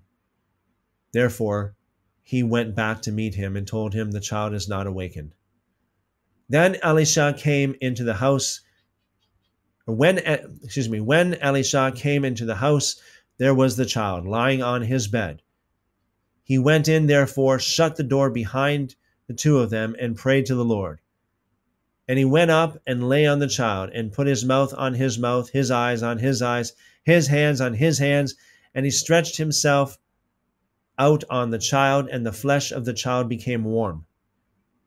He returned and walked back and forth in the house and went and again went up and stretched himself out on him. Then the child sneezed seven times, and the child opened his eyes, and he called Gehazi and said, Call this Shunammite woman. So he called her, and when she came into him, he said, Pick up your son. So she went in, fell at his feet, and bowed to the ground. Then she picked up her son and went out. And Elisha or Elisha returned to Gilgal, and there was a famine in the land. Now the sons of the prophets were sitting before him. And he said to his servant, Put on the large pot and boil stew for the sons of the prophets. So one went out into the field to gather herbs and found a wild vine, and gathered from it a lapful of wild gourds and, and came and sliced them into the pot of stew, though they did not know what they were. Then they served it to the to the men to eat. Now it happened as they were eating the stew that that they cried out and said, "Man of God, there is death in the pot." And they could not eat it. So he said, "Bring some uh, then bring some flour." And he put it into the pot and said, "Serve it to the people that they may eat." And there was nothing harmful in the pot. Then a man came from Baal Shalisha and brought the man of God bread of the firstfruits, twenty loaves of barley bread, and newly ripened grain, grain in his knapsack. And he said, Give it to the people that they may eat. But his servant said, What? Shall I set this before one hundred men? He said again, Give it to the people that they may eat. For thus says the Lord, They shall eat and have some left over. So so he set it before them, and they ate and had some left over according to the word of the Lord. So that concludes our reading of scripture for tonight. Notice again that we have uh, like these miracles, many of these miracles, at least the types of miracles that are that are um, also uh, reflected in the the life of Yeshua and the ministry of Yeshua, the raising of the dead, the multiplication of food, this kind of thing. Um, nothing of it was not new. None of that was new. You know, uh, it was all it was all done before, as it says in the book of Ecclesiastes, right? That which was is to be. Let me see what we have in the comments here. Now, again, if you have a comment specifically geared towards me or a question for me, just put at Christopher in the comments, and that would uh, help draw my attention to it. Billy says, My Septuagint says Obadiah. Very interesting. Um, just wondering if that's a Brenton one or if that's a different um, translation. I was reading from the Brenton. Vinny says, Shalom, everyone. Shalom, Vinny. Good to see you. Welcome, welcome. Corey says, "Where do I find this Septuagint?" Well, um, I actually got a hard copy of the Brenton. I just mentioned the Brenton. There are like a couple main ones. This is a Brenton Septuagint right here. Uh, the Septuagint with the Apocrypha is what I get. You can get this off of the, uh, you know, you can order this online. Um, that's basically what I what I have. It looks like that. So, for those of you on TikTok, oh, you can't see it. Sorry about that, but just showing my YouTube audience. Septuagint with the Apocrypha. Interesting comment. I, I, this is a very interesting comment. Logic, and I like your um, username, Logic. Um, they transformed Jesus into divinity. He was a beloved prophet of God, and he referred the Father as the, the only true God. He prayed to and worshiped the Father uh, this guy will lead so many Christians to Islam, and he himself is not a Muslim. Well done. Well, it's not. I don't understand how you would think that. I think it would be actually. I, I as I just mentioned um, the other day, I have seen Muslims come to the knowledge of uh, of, of, of Yeshua. Um, so I think you got your logic a little bit backwards on that one.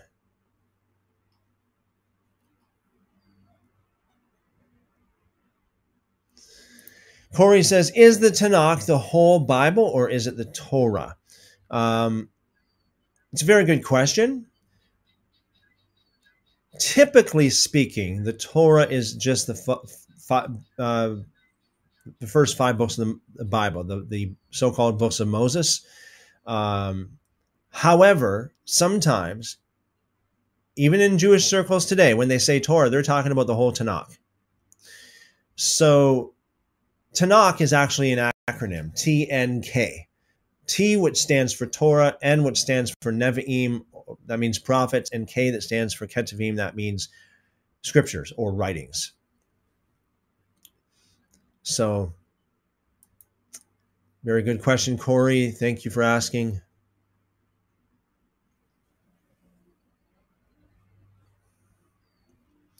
Billy says, okay, so I, I seems like you already answered my question before I asked it. I'm sorry. I'm kind of I'm way behind in these comments, by the way, guys. So um, I have a Lexham English Septuagint. The translation is a little different. Thoughts? Um, I cannot comment on the Lexham English Septuagint. Actually, I'm not I'm not familiar with it. So I, you know, I, my only thoughts would be just you know compare it with uh, the Brenton, compare it with the NETS Septuagint, um, see how it compares. Yeah, Vinny. Uh, Vinny says the Tanakh is the Old Testament. Yes. You know, in in Bibles today, where it says Old Testament, it should actually say Tanakh. It shouldn't say Old Testament. It's a very, very misleading categorization of it. Now I understand it was that whole categorization began with Marcion, which need I say more? Great Deception says Shabbat Shalom, or I mean not Shabbat Shalom. Shalom, everyone. Sorry, I'm kind of, I'm still kind of, you know, stuck in uh, Shabbat there from yesterday. Shalom, Great Deception. Good to see you. Corey says it angered me at one point that I was lied to on my Christian walk. Yeah, um, I, I can't I, I hear you. I understand. Totally understand that. It, from my point of view, uh, I it angers me that that it's that it is taught. I mean, I, I can't really say I can't really look back and say, be angry with anybody specifically um, for teaching a lot of the things that they taught, but I am very, I am well. I mean, it angers me that this stuff is taught and leads so many people astray, and so much it leads to so much problems and evil within society today. I blame the church. I blame this. If the if the meat is bad, I blame the salt. It's, the salt's supposed to preserve the meat. The church is the salt. Great Deception says Yeshua is not the Father; he is the only begotten Son. Yes. Angry Mouthy Freak talking about the name of Jesus. The rabbis have the name for Yahushua, our manifesting creator. That name be remembered no more is the meaning of the Hebrew. Now, again, the, it, it's not, that is an acronym that has been created. Even anti missionary, anti Christian Jews would not agree with you on that. And trust me, uh, if these people you know, if, if if if there was any good evidence against Jesus, they would use it. And that I, it's Yeshua is is is a short form of Yeshua. I, I would I would highly recommend you uh, you listen to video that I mentioned earlier from Rabbi Skobac. Um, now he's an anti-missionary, anti-Christian Jew, and and he's like, no, this is this is this may may not talk about Jesus. I mean, if anything, he'd be inclined to say yes, it is Jesus, right? Just to just to claim, you know, just to use more um, ammo against Christianity. But even he admits that it probably hasn't. And from what I understand, historically speaking, the name Yeshua was used. But many people had the name Yeshua. Everybody, just like how many people today have the has the name Josh, right? Uh, on the birth certificate, it says Joshua, but Josh is what they go by, and that's the way it was back in those days. However, I do understand that the name Yeshu was uh, people stopped using that short form of Yeshua, probably because of the stigmatism of of what happened to Yeshua and the Christians who were blaming them for that and all that kind of stuff, and the whole problem between Christianity and Judaism at that time. So, uh, people, there was a point in time that the Jewish people stopped using that particular nickname, if you want to call it that, for others. I mean, there's lots of people, from what I've heard of, lots of people in history that had that were they were called Yeshu. Cindy says, "Praise Elohim, Amen." Welcome, Cindy. Blessings. Cindy says, uh, Brother Christopher has a wonderful godly spirit. Thank you very much, Cindy. I appreciate that says, wow, Septuagint with Apocrypha. Yeah. I thought I'd get with the, the Septuagint with the Apocrypha because it's like, you know, I understand that the Apocrypha uh, existed and was in circulation, you know, you know, before uh, Yeshua was born, before the days of the New Testament, you know, during those so-called 400 years of silence. I don't believe there were 400 years of silence. God would not stay silent for 400 years with His beloved people and His, you know, His children that He would definitely want to speak to. There was that's uh, yeah, those 400 years of silence. There is no 400 years of silence. It it is that during those 400 years. Actually, for those of you who are wondering.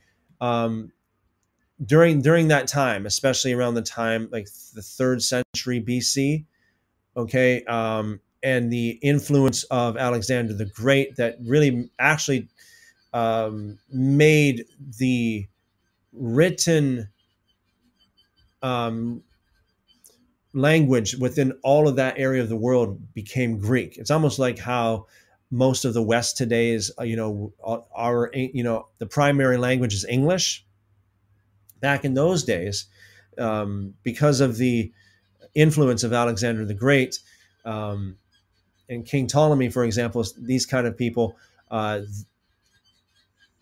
Greek was made like a standard language for reading and writing. Maybe not so much speaking, but reading and writing um, Greek.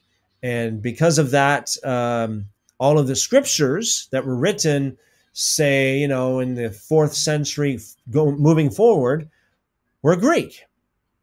I don't believe in deifying any language. I don't believe that we should idolize a language. Some people idolize Hebrew. Some people idolize Greek. Some people some people idolize Arabic. We should not idolize any language. A language is just a tool that is used to communicate. Okay, there's is I don't really think there's a perfect language on earth. Really, I really don't think so. Um, so, because Greek was used uh, as the primary language back in those days, they wrote the scriptures in Greek.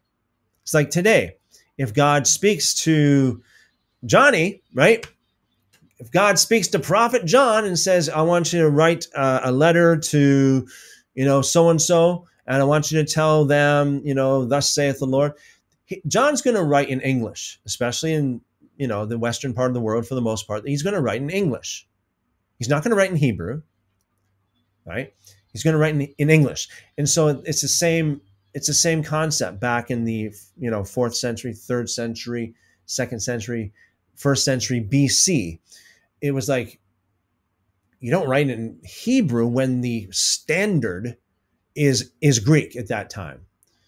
And so that's why the Apocrypha was written in Greek.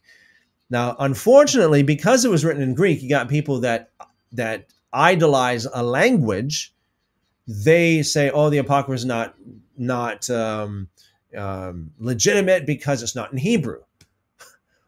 It's not in Hebrews because it's that wasn't the culture at that time.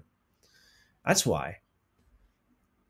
God speaks through the languages of men in using the circumstances that they're in, right?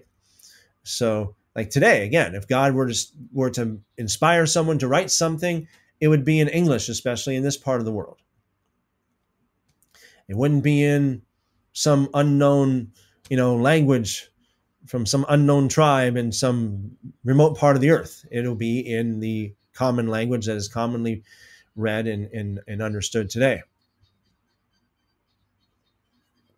So I thought, you know, I, I want a book like I want I want the Septuagint like how similar I want scripture similar to what the apostles had. I mean, the, the twelve disciples or the um, the people of the Book of Acts. Um, and so that's why I, I got that. Plus, you know, a lot a lot of people they never really check the refer the scripture quotes from the New Testament to the Old Testament. If you check them, like in other, in other words, let's say for example, you're reading where Paul says in Romans, you know, it, it is written, quote and unquote, and he quotes it. And, all, and most Christians read it and they think, oh yeah, that's from the Old Testament, but they never check it. And if you check it, more times than not, it it's not quoted properly. And more times than not, it's quoted from the Septuagint than it is from the Masoretic. And even then, if you're talking about Paul, Paul misquotes the Septuagint anyway, but it's closer to the Septuagint than the Masoretic. Um, not always, but many places it is. And so it's a very, very good um, for any for any serious Bible student is very. I think it's a it's a must must have to have the uh, Septuagint. To Yah be the glory. Um, says, could you speak on Genesis 3.15? Uh, do you believe the seed of the woman is referring to the Messiah specifically or something else being referenced there? I do believe it is referring to the the Messiah. I do. Thank you for the question. Good question. Sergeant, welcome, Sergeant. Good to see you. Says, uh, good reading. Thank you. Well, thank you, Sergeant R. Blessings. Cindy says, I've had the great I've had the great miracle of the manifestation of the tongues of fire over my head. God is still doing great miracles today. Praise you, Yahuwah Elohim. Very interesting. Did did people actually see fire over your head? Is that what you mean? Are you are you speaking figuratively here, or or uh, is it something that people actually saw with their own eyes? Just if I could, if you don't mind me asking. Cindy says, "My son is Joshua." Awesome, awesome name. Good choice there. Uh, Cindy says, How long have you been studying the Apocrypha, Brother Christopher? Myself, just a few years. Um, so I started studying the Apocrypha in the. I'm th- trying to think now if it's the late 80s or the early 90s. Now, don't get me wrong, I didn't study it. I read it, I read through parts of it back in those days. I didn't start studying it really thoroughly, like I mean, getting into really deep studies, like how we could get into, and Lord willing, we will get into once once we get to it, uh, which actually should be shortly. We're we're we're plugging through this uh, at a fairly good pace here, aren't we? Um, so it hasn't been until maybe the past. I've been aware, like I, said, I, have read it. I've read at least parts of it. I've um, hasn't been uh, the past maybe 10 years or so where I've really been just, I just read through it and read through it, read through everything I could, everything I could possibly read.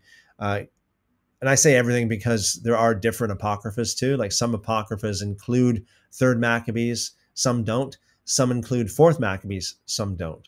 Um, but yes, so it's it's been uh, I would say approximately a decade of me like like sitting down literally going through the whole entire thing over and over and over again.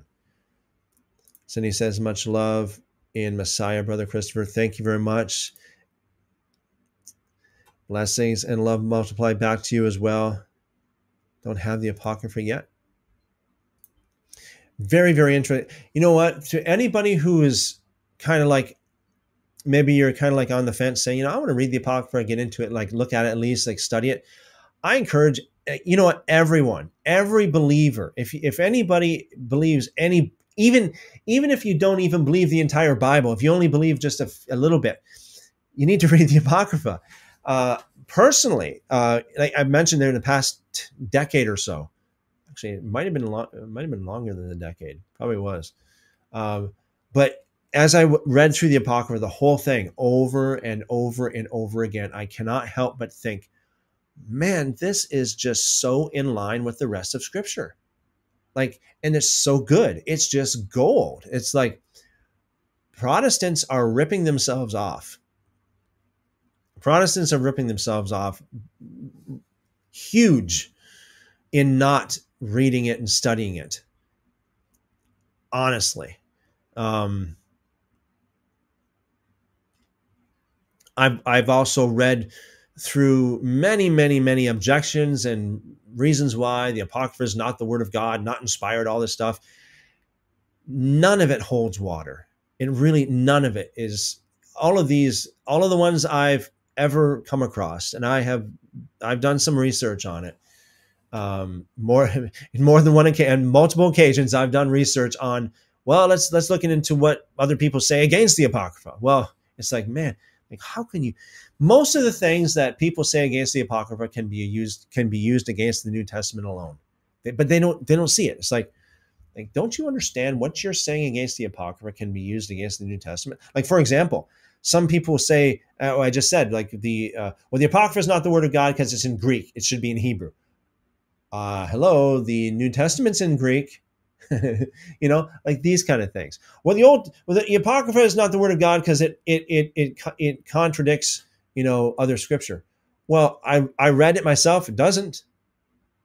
What I understand it, it doesn't. Um, and of course, yeah, if you already if you if you open the apocrypha with it already if you're already biased against it, you're going to find things against it, just like anybody and anything. I mean, look at even Jesus himself. They found lots of things against Jesus. They found enough against him to execute him. so if you if you open the apocrypha looking for something wrong, you'll find it.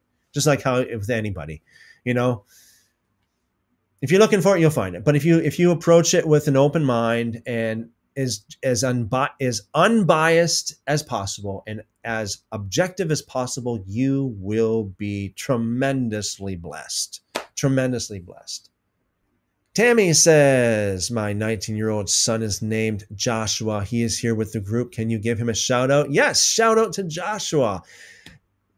Blessings, blessings. Yes, awesome. 19 year old listening to this kind of stuff and, and, and, you know, getting into the word of God like that. Awesome.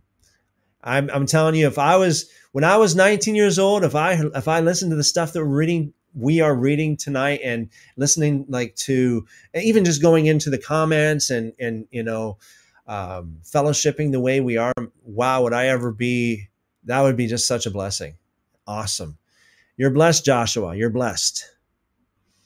Tammy uh, asked a question: If Yeshua's name, or if Yeshua is Messiah's birth name, it means Joshua in English. Why do we call Messiah Jesus? I um I'm not sure, Tammy, if this is like an old comment or if um if you were with us a little bit earlier when I I, I explained this, but I'll, I'll go over it again quickly just in case you were not here. So yes, it is Yeshua or Yahush, um, Yahashua, right, which is transliterated as Joshua. Okay, that's so that would that would be his original Hebrew name, right? The full name, Yahashua or Yahushua, um, and it was shortened down to Yeshua. Okay, but shortened even further than that is Yeshu. And you know, I explained earlier that I have I have understood actually actually i believe for a long time because i listened to the wrong in my opinion i've listened to the wrong teaching about this i believe that Yeshu was you know uh, a derogatory acronym against yeshua meaning you know may his name be blotted out forever that kind of thing. And you can you can make it any na- acronym out of any name that make that that that makes them look bad. And so there is um there is a rumor going around that Yash Yeshu is a, is an acronym in Hebrew that mean that means you know may his name be blotted out forever, may his name not be remembered. Um, and the more I looked into that, the more I come to to understand that's just not true. Sure, somebody made that up. I don't know when. I mean, made up that theory. It's just a theory. Um, but to me, it's much more plausible, much more believable, the historical evidence that there were many people by the name of Yeshu back in those days, which was just a, a shortened form of Yahushua or Yeshua, Yeshu. Okay, just like how we say Josh today. Uh, so, um, there was a time though in, in the early earlier centuries that the Jewish people stopped using Yeshu as a name. I think probably because of the stigma of the Christians put on them, you know, and, and just the problem, the, the problems that social stigma between the Christ, you know, Christianity and Judaism and, and Jesus, and so they just stopped using the word or the name or the short form of the name. Um, and so, but you look at it in the English, um, excuse me, in the Greek, if you look at Greek, for example, many names have an added S at the end. Like we just read Elijah. So if you look at it in the old uh, King James version and some other some other Bibles, it's Elias, right? Elias. So um, for some reason, Greek naming conventions add an S at the end of names. Uh, like, for example, Eliezer, Eliezer, Eliezerus, which become Lazarus. Lazarus was uh, Eliezer. So they added the S again at the end.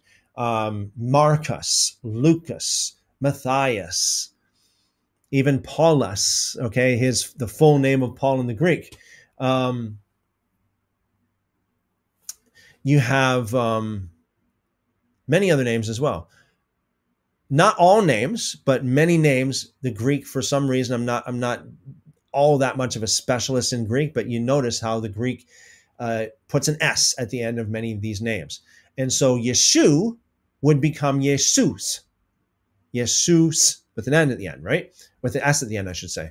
Um, so Jesus, Jesus, Jesus over the period of hundreds of years, the I at the beginning, it would be I A S U S or I A S O U S. Um, drop the I, right? Excuse me, not I A, I E. I E S U S or I E I E S O U S.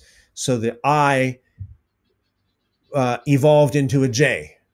J, the, the letter J and the sound J is a relatively new thing, in, you know, in English and in the world. Actually, I mean, well, especially in English. Um, so if you were to go back, you know, back in history, even in English, it wouldn't be saying G- Jesus. It wouldn't be pronounced like, J- like Jesus. It would it would be pronounced differently. Uh, and in the Hebrew, there is no J or J. You know, even in the Greek. Um, so over a period of time, Jesus, Jesus became Jesus because that A evolved over a period of hundreds of years from I to J. And so that's how it happened. The, the evolution from Ye- Yeshua, Yehoshua to Yeshu to Yesu, Yeshu to Yeshus, Jesus, Jesus. It's interesting, but if you put it, if you think about it like that, you know, you can see how it evolved into what we have it today. And by the way, I, I, I don't think that Yeshua, Yehoshua, yes, whatever you want to call him, I don't think that he's a sticker, stickler uh, about how to pronounce his name. I think that he has been there all along, that he knows right from the very beginning of Yeshu to Jesus to Jesus to Jesus to he, he he answers to all of them. You know, I always say it's like me. People pronounce my name different ways. Some some people call me Chris. That's fine. Uh, I prefer Christopher, but you call me Chris. I'll answer to it. You, you got different. You got different um, accents. Chris. Um, I'll answer to that. I know who you're talking. I know who you mean. I know you're talking. You're talking to me. I'll answer that. I'm not. I got no problem with that. I don't get my nose out of joint because of a, um, you know, because of a ethnic um, accent. It doesn't matter to me. Uh, whatever. And I think that Yeshua, or whatever you want to call him, is the same way. Whether you call him Yeshu, Isa, Jesus, Jesus, Jesus, whatever the case, Yeshua, Yahushu, whatever you want to call him, Yahushua, um, he knows who you're talking to. He knows what you mean. To Yabi the Glory said, uh, good point. Seem sh- some seem sure the universal language before the Tower of Babel had to be Hebrew, even though it it's just as likely the original language was destroyed. No proof either way. Yeah. Um, even the original, like the proto proto Hebrew, we probably don't even really know exactly how that was pronounced. Um, I do have a few videos on YouTube about the Tower of Babel. I personally, now I, I can't say for sure, okay? I can't say 100% certain, no doubt about it, but I am fairly certain that the Tower of Babel, like I got videos about this, that there were other dialects or languages before the Tower of Babel. And when it talks about, you know, that um, he confused their language, like there, it's actually it's a deep study. It's you know the uh, the, the, difference between lashon to um, uh, you know you got one word that means lips again, another word in the Hebrew that means tongue, and yes, and you, and it if you look at it from you know the big picture what it's basically saying is that babel babel actually babel is another name for babylon which uh, was people there from all different parts of the world that spoke all different languages but they could all understand each other somehow. There was there was a way either they understood they were multilingual or there was a technology that was able to translate on the fly like how we have today which wouldn't wouldn't surprise me. I mean it was so powerful back in those days that god even god seemed like now i know when i say when i use this kind of language when i use this kind of lingo people kind of was like oh how can god be but it seems like god was threatened. It's like if we god's like you know what? If the if we don't stop this nothing will be impossible for, for them. So let's we got to stop this. Uh, so it seems like he's threatened, and even today, I think we're getting very close. But even today, I don't think we have the technology that equaled Babel. The, at least we don't have the power that equaled Babel, because right now, I mean, I don't think right now, as we speak, God's saying, "Hey, I think we better go down there and smash their communication or else nothing will be impossible for them. We're getting there, but I mean, we're getting there. We're getting close, but um, we're not there yet. If you're interested in more about what I have to say about that, yeah, I do have videos about that. I have I, actually I have an old video called "The Tower of Babel" in the original language, like an old video. How old is it? Several years, or maybe maybe even yeah, I think it was was it 2014, 2015, where um, and uh, it's a it's it's a long video. You might want to speed it up if you listen to it, but I say a lot of a lot about that kind of stuff in that video. Plus, actually, we went through that in um, not too long ago. We went through Genesis chapter eleven in the whole story about the Tower of Babel. Actually, you know what it says in the scriptures? It talks about the city and the the city just as much, if not more, than the Tower of Babel. It talks about the city Babel in that in that uh, in that story. Although the tower is actually more popularized. Totally, I, I, I'm in total agreement agreement with you, Cindy. The apocryphal books of Baruch, Enoch, Ezra, Esdras, Apocrypha Isaiah, and are true biblical writings, testaments, and other, others. Nothing heretical, just misunderstood, mistranslated to Elohim be glory. One thing about that too, uh, Second Esdras.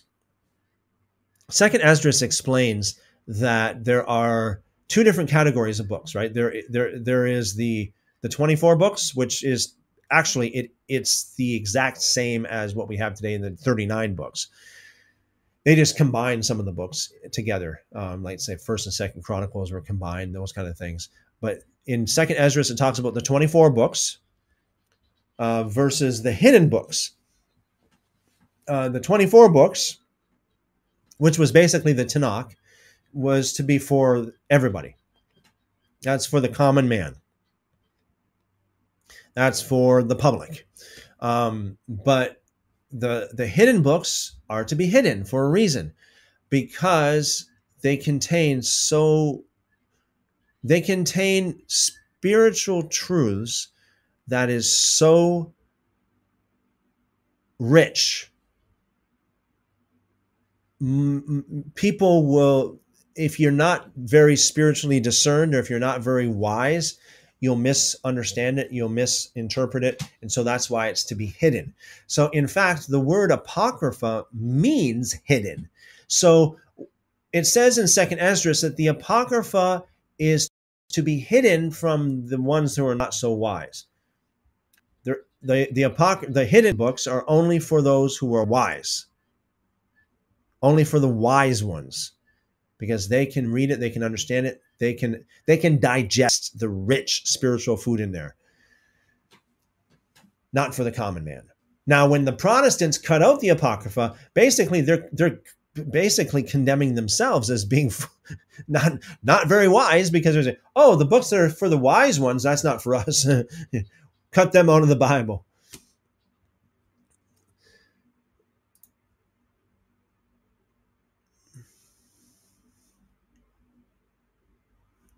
Oh, Cindy says you can't see them, brother. You feel them. Very powerful. Okay, I see. Thank you for clarifying that. Very, very interesting. Very powerful. Awesome. Awesome.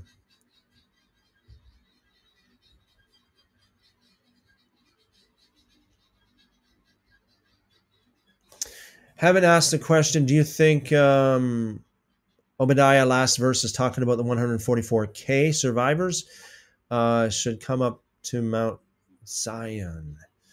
Very good question. Um, just a quick peek back at that. So then the then survivors shall come to Mount Zion to judge the mountains of Esau, and the kingdom shall be the Lord's. Uh, the Septuagint says, "And that they that escape shall come up from Mount Zion to take vengeance on the mount of Esau, and the kingdom shall be the Lord's." Um,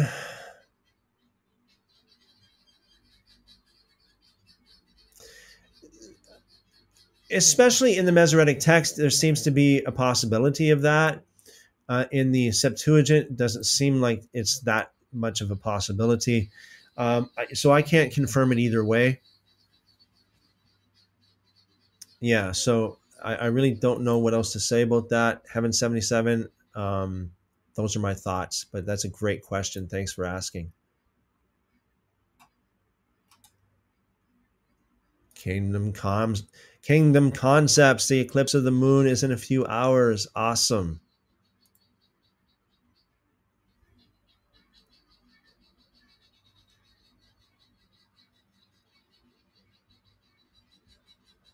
Oh, so Cindy says, no, sorry, uh, autocorrect.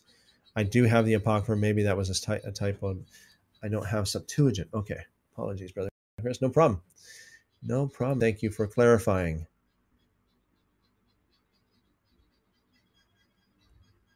Yeah, Kingdom Concepts brings out a good concept as well, and that is that there are some of the apocrypha that that is in Hebrew as well. Some of it. I mean, when I yeah, so generally speaking, it is in Greek, but there are some parts of it that you can find like that. Yes,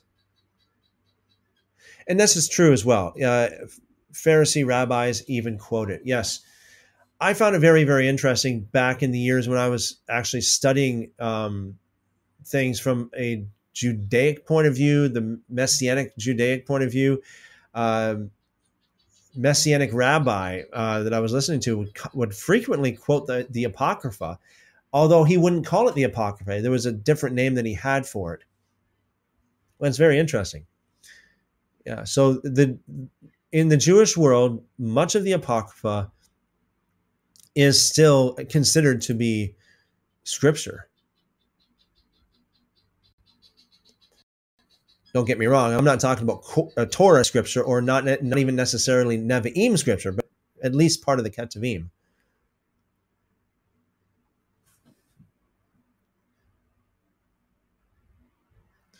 Yes, I agree with you, Cindy. We need to be studying um, last days, Esdras, Ezra, Baruch, Ascension, Ascension of Isaiah.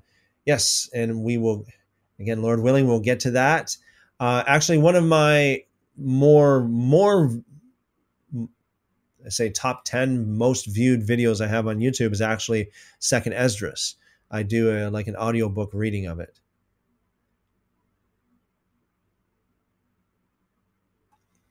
The real truth says, I do agree. Apocrypha is very good and gives and does give you understanding and wisdom. Same with Enoch and Jubilees. Yes, absolutely. Amber, welcome, Amber. Shalom. Good to see you. Kleck. Now we're talking about Kleck. I'm not familiar with Kleck at all. So I just, this caught my eye. I watched a, quite a few of his videos and I did believe in the beginning because I didn't know enough of the Bible him saying we are fallen angels is just so wrong, in my opinion. If that is what he said, yes, absolutely, it is so wrong.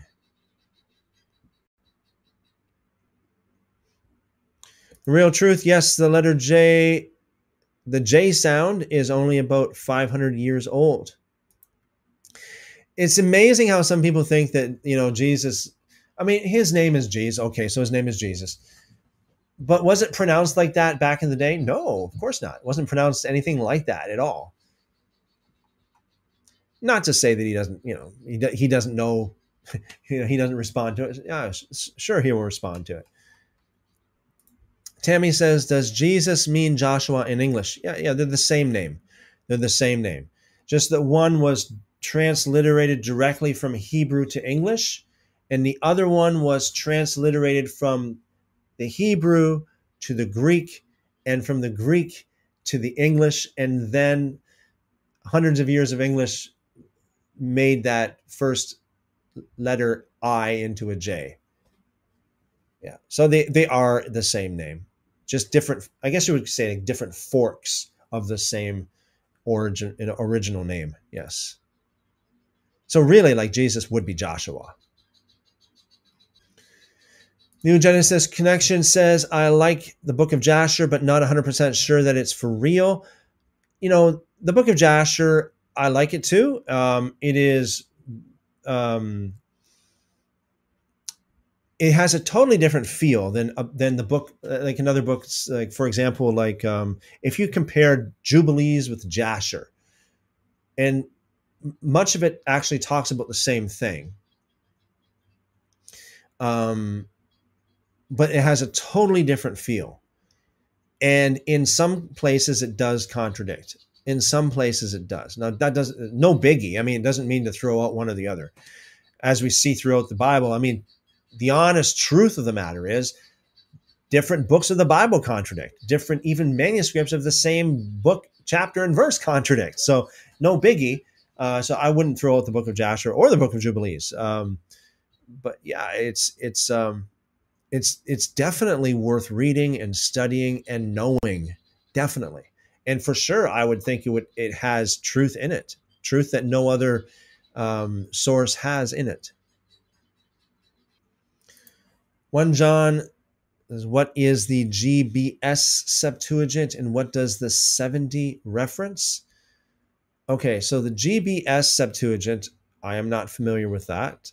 I'm sorry uh, the the 70 Okay, so um, the Septuagint actually means the 70. The, the name, the word Septuagint means 70.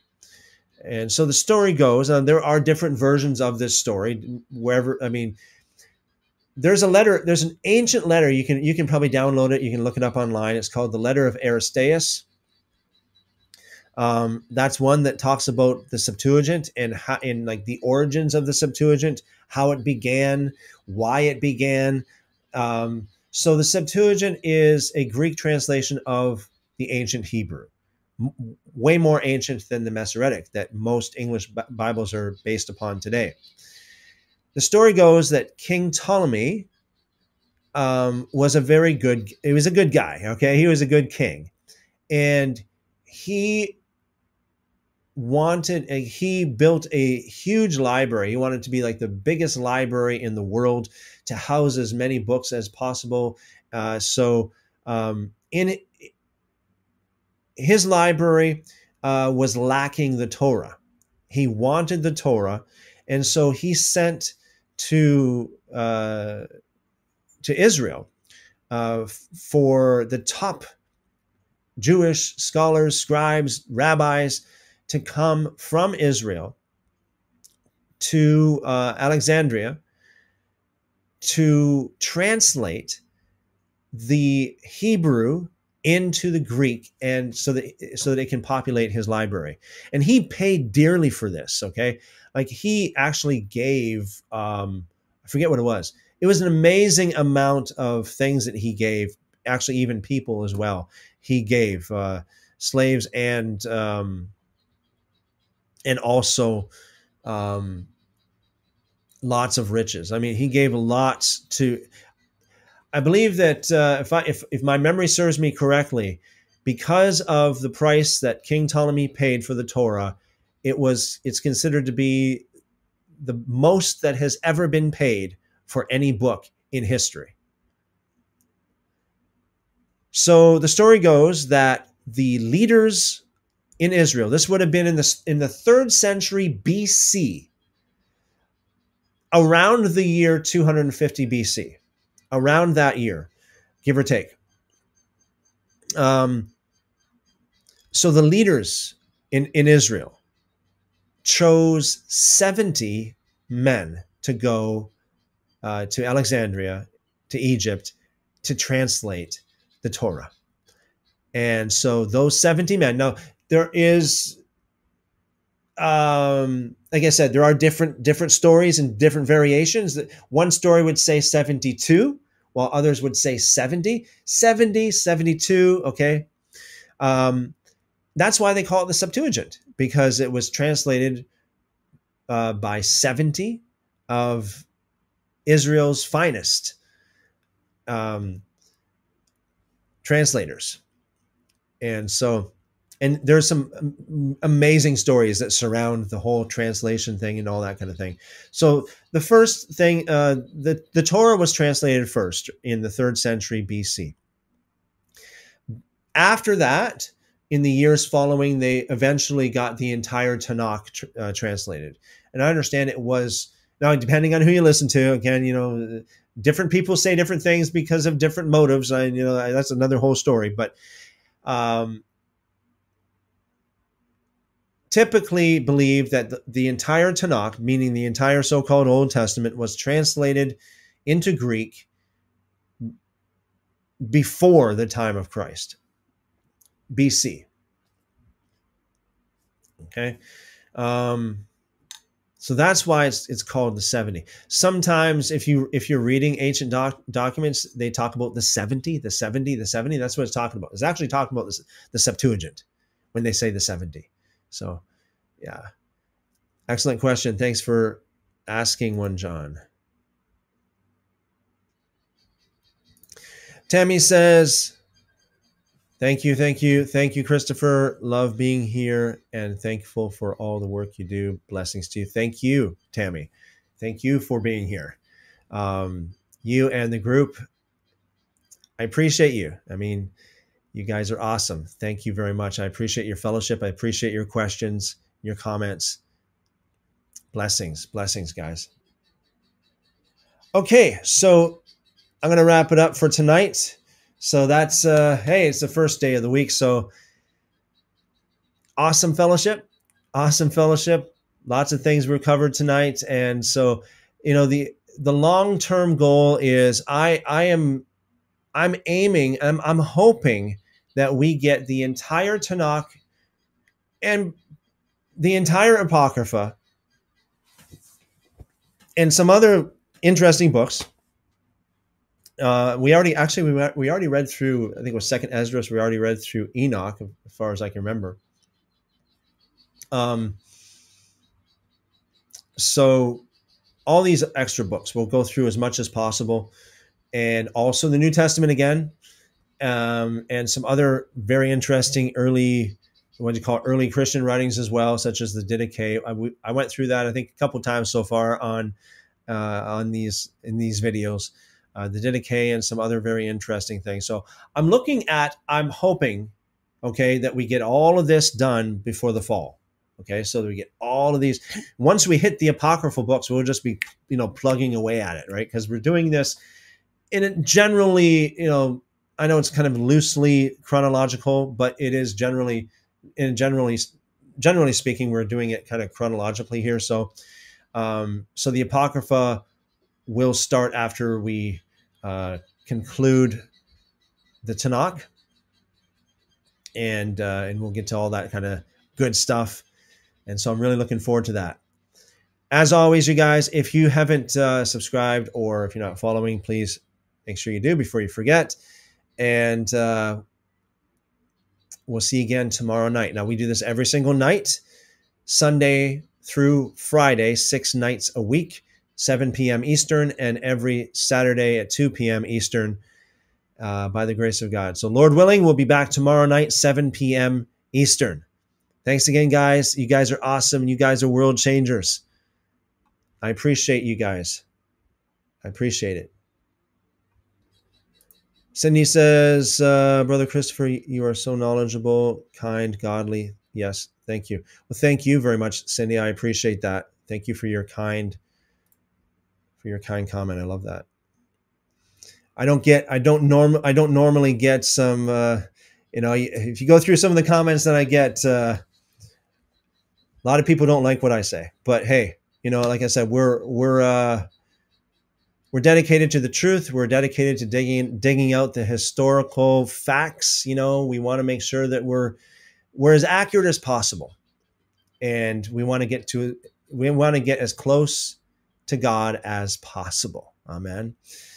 Amen. So Cindy says Shavua Tov. Beloved brother Chris, thank you very much, Cindy.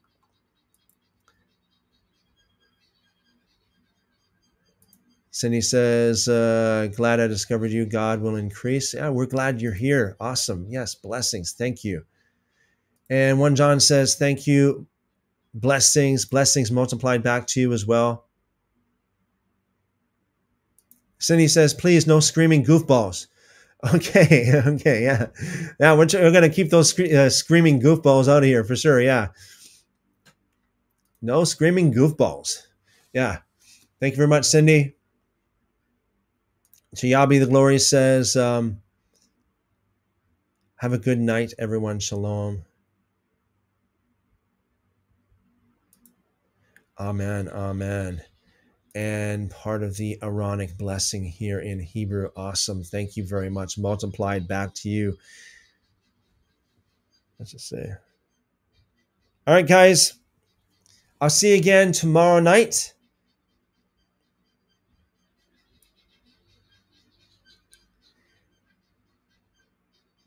Yavira.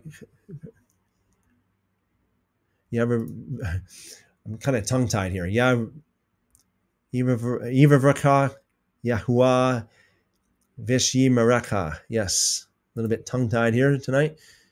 Good night, Mishpachah. Again, for those of you not, not sure what this is, this is Hebrew for family. Good night, Cindy. Good night, guys. Okay, as always, I pray that the Lord bless you and keep you, make his face to shine upon you, lift up his countenance upon you, give you wonderful, wonderful shalom. See you tomorrow night.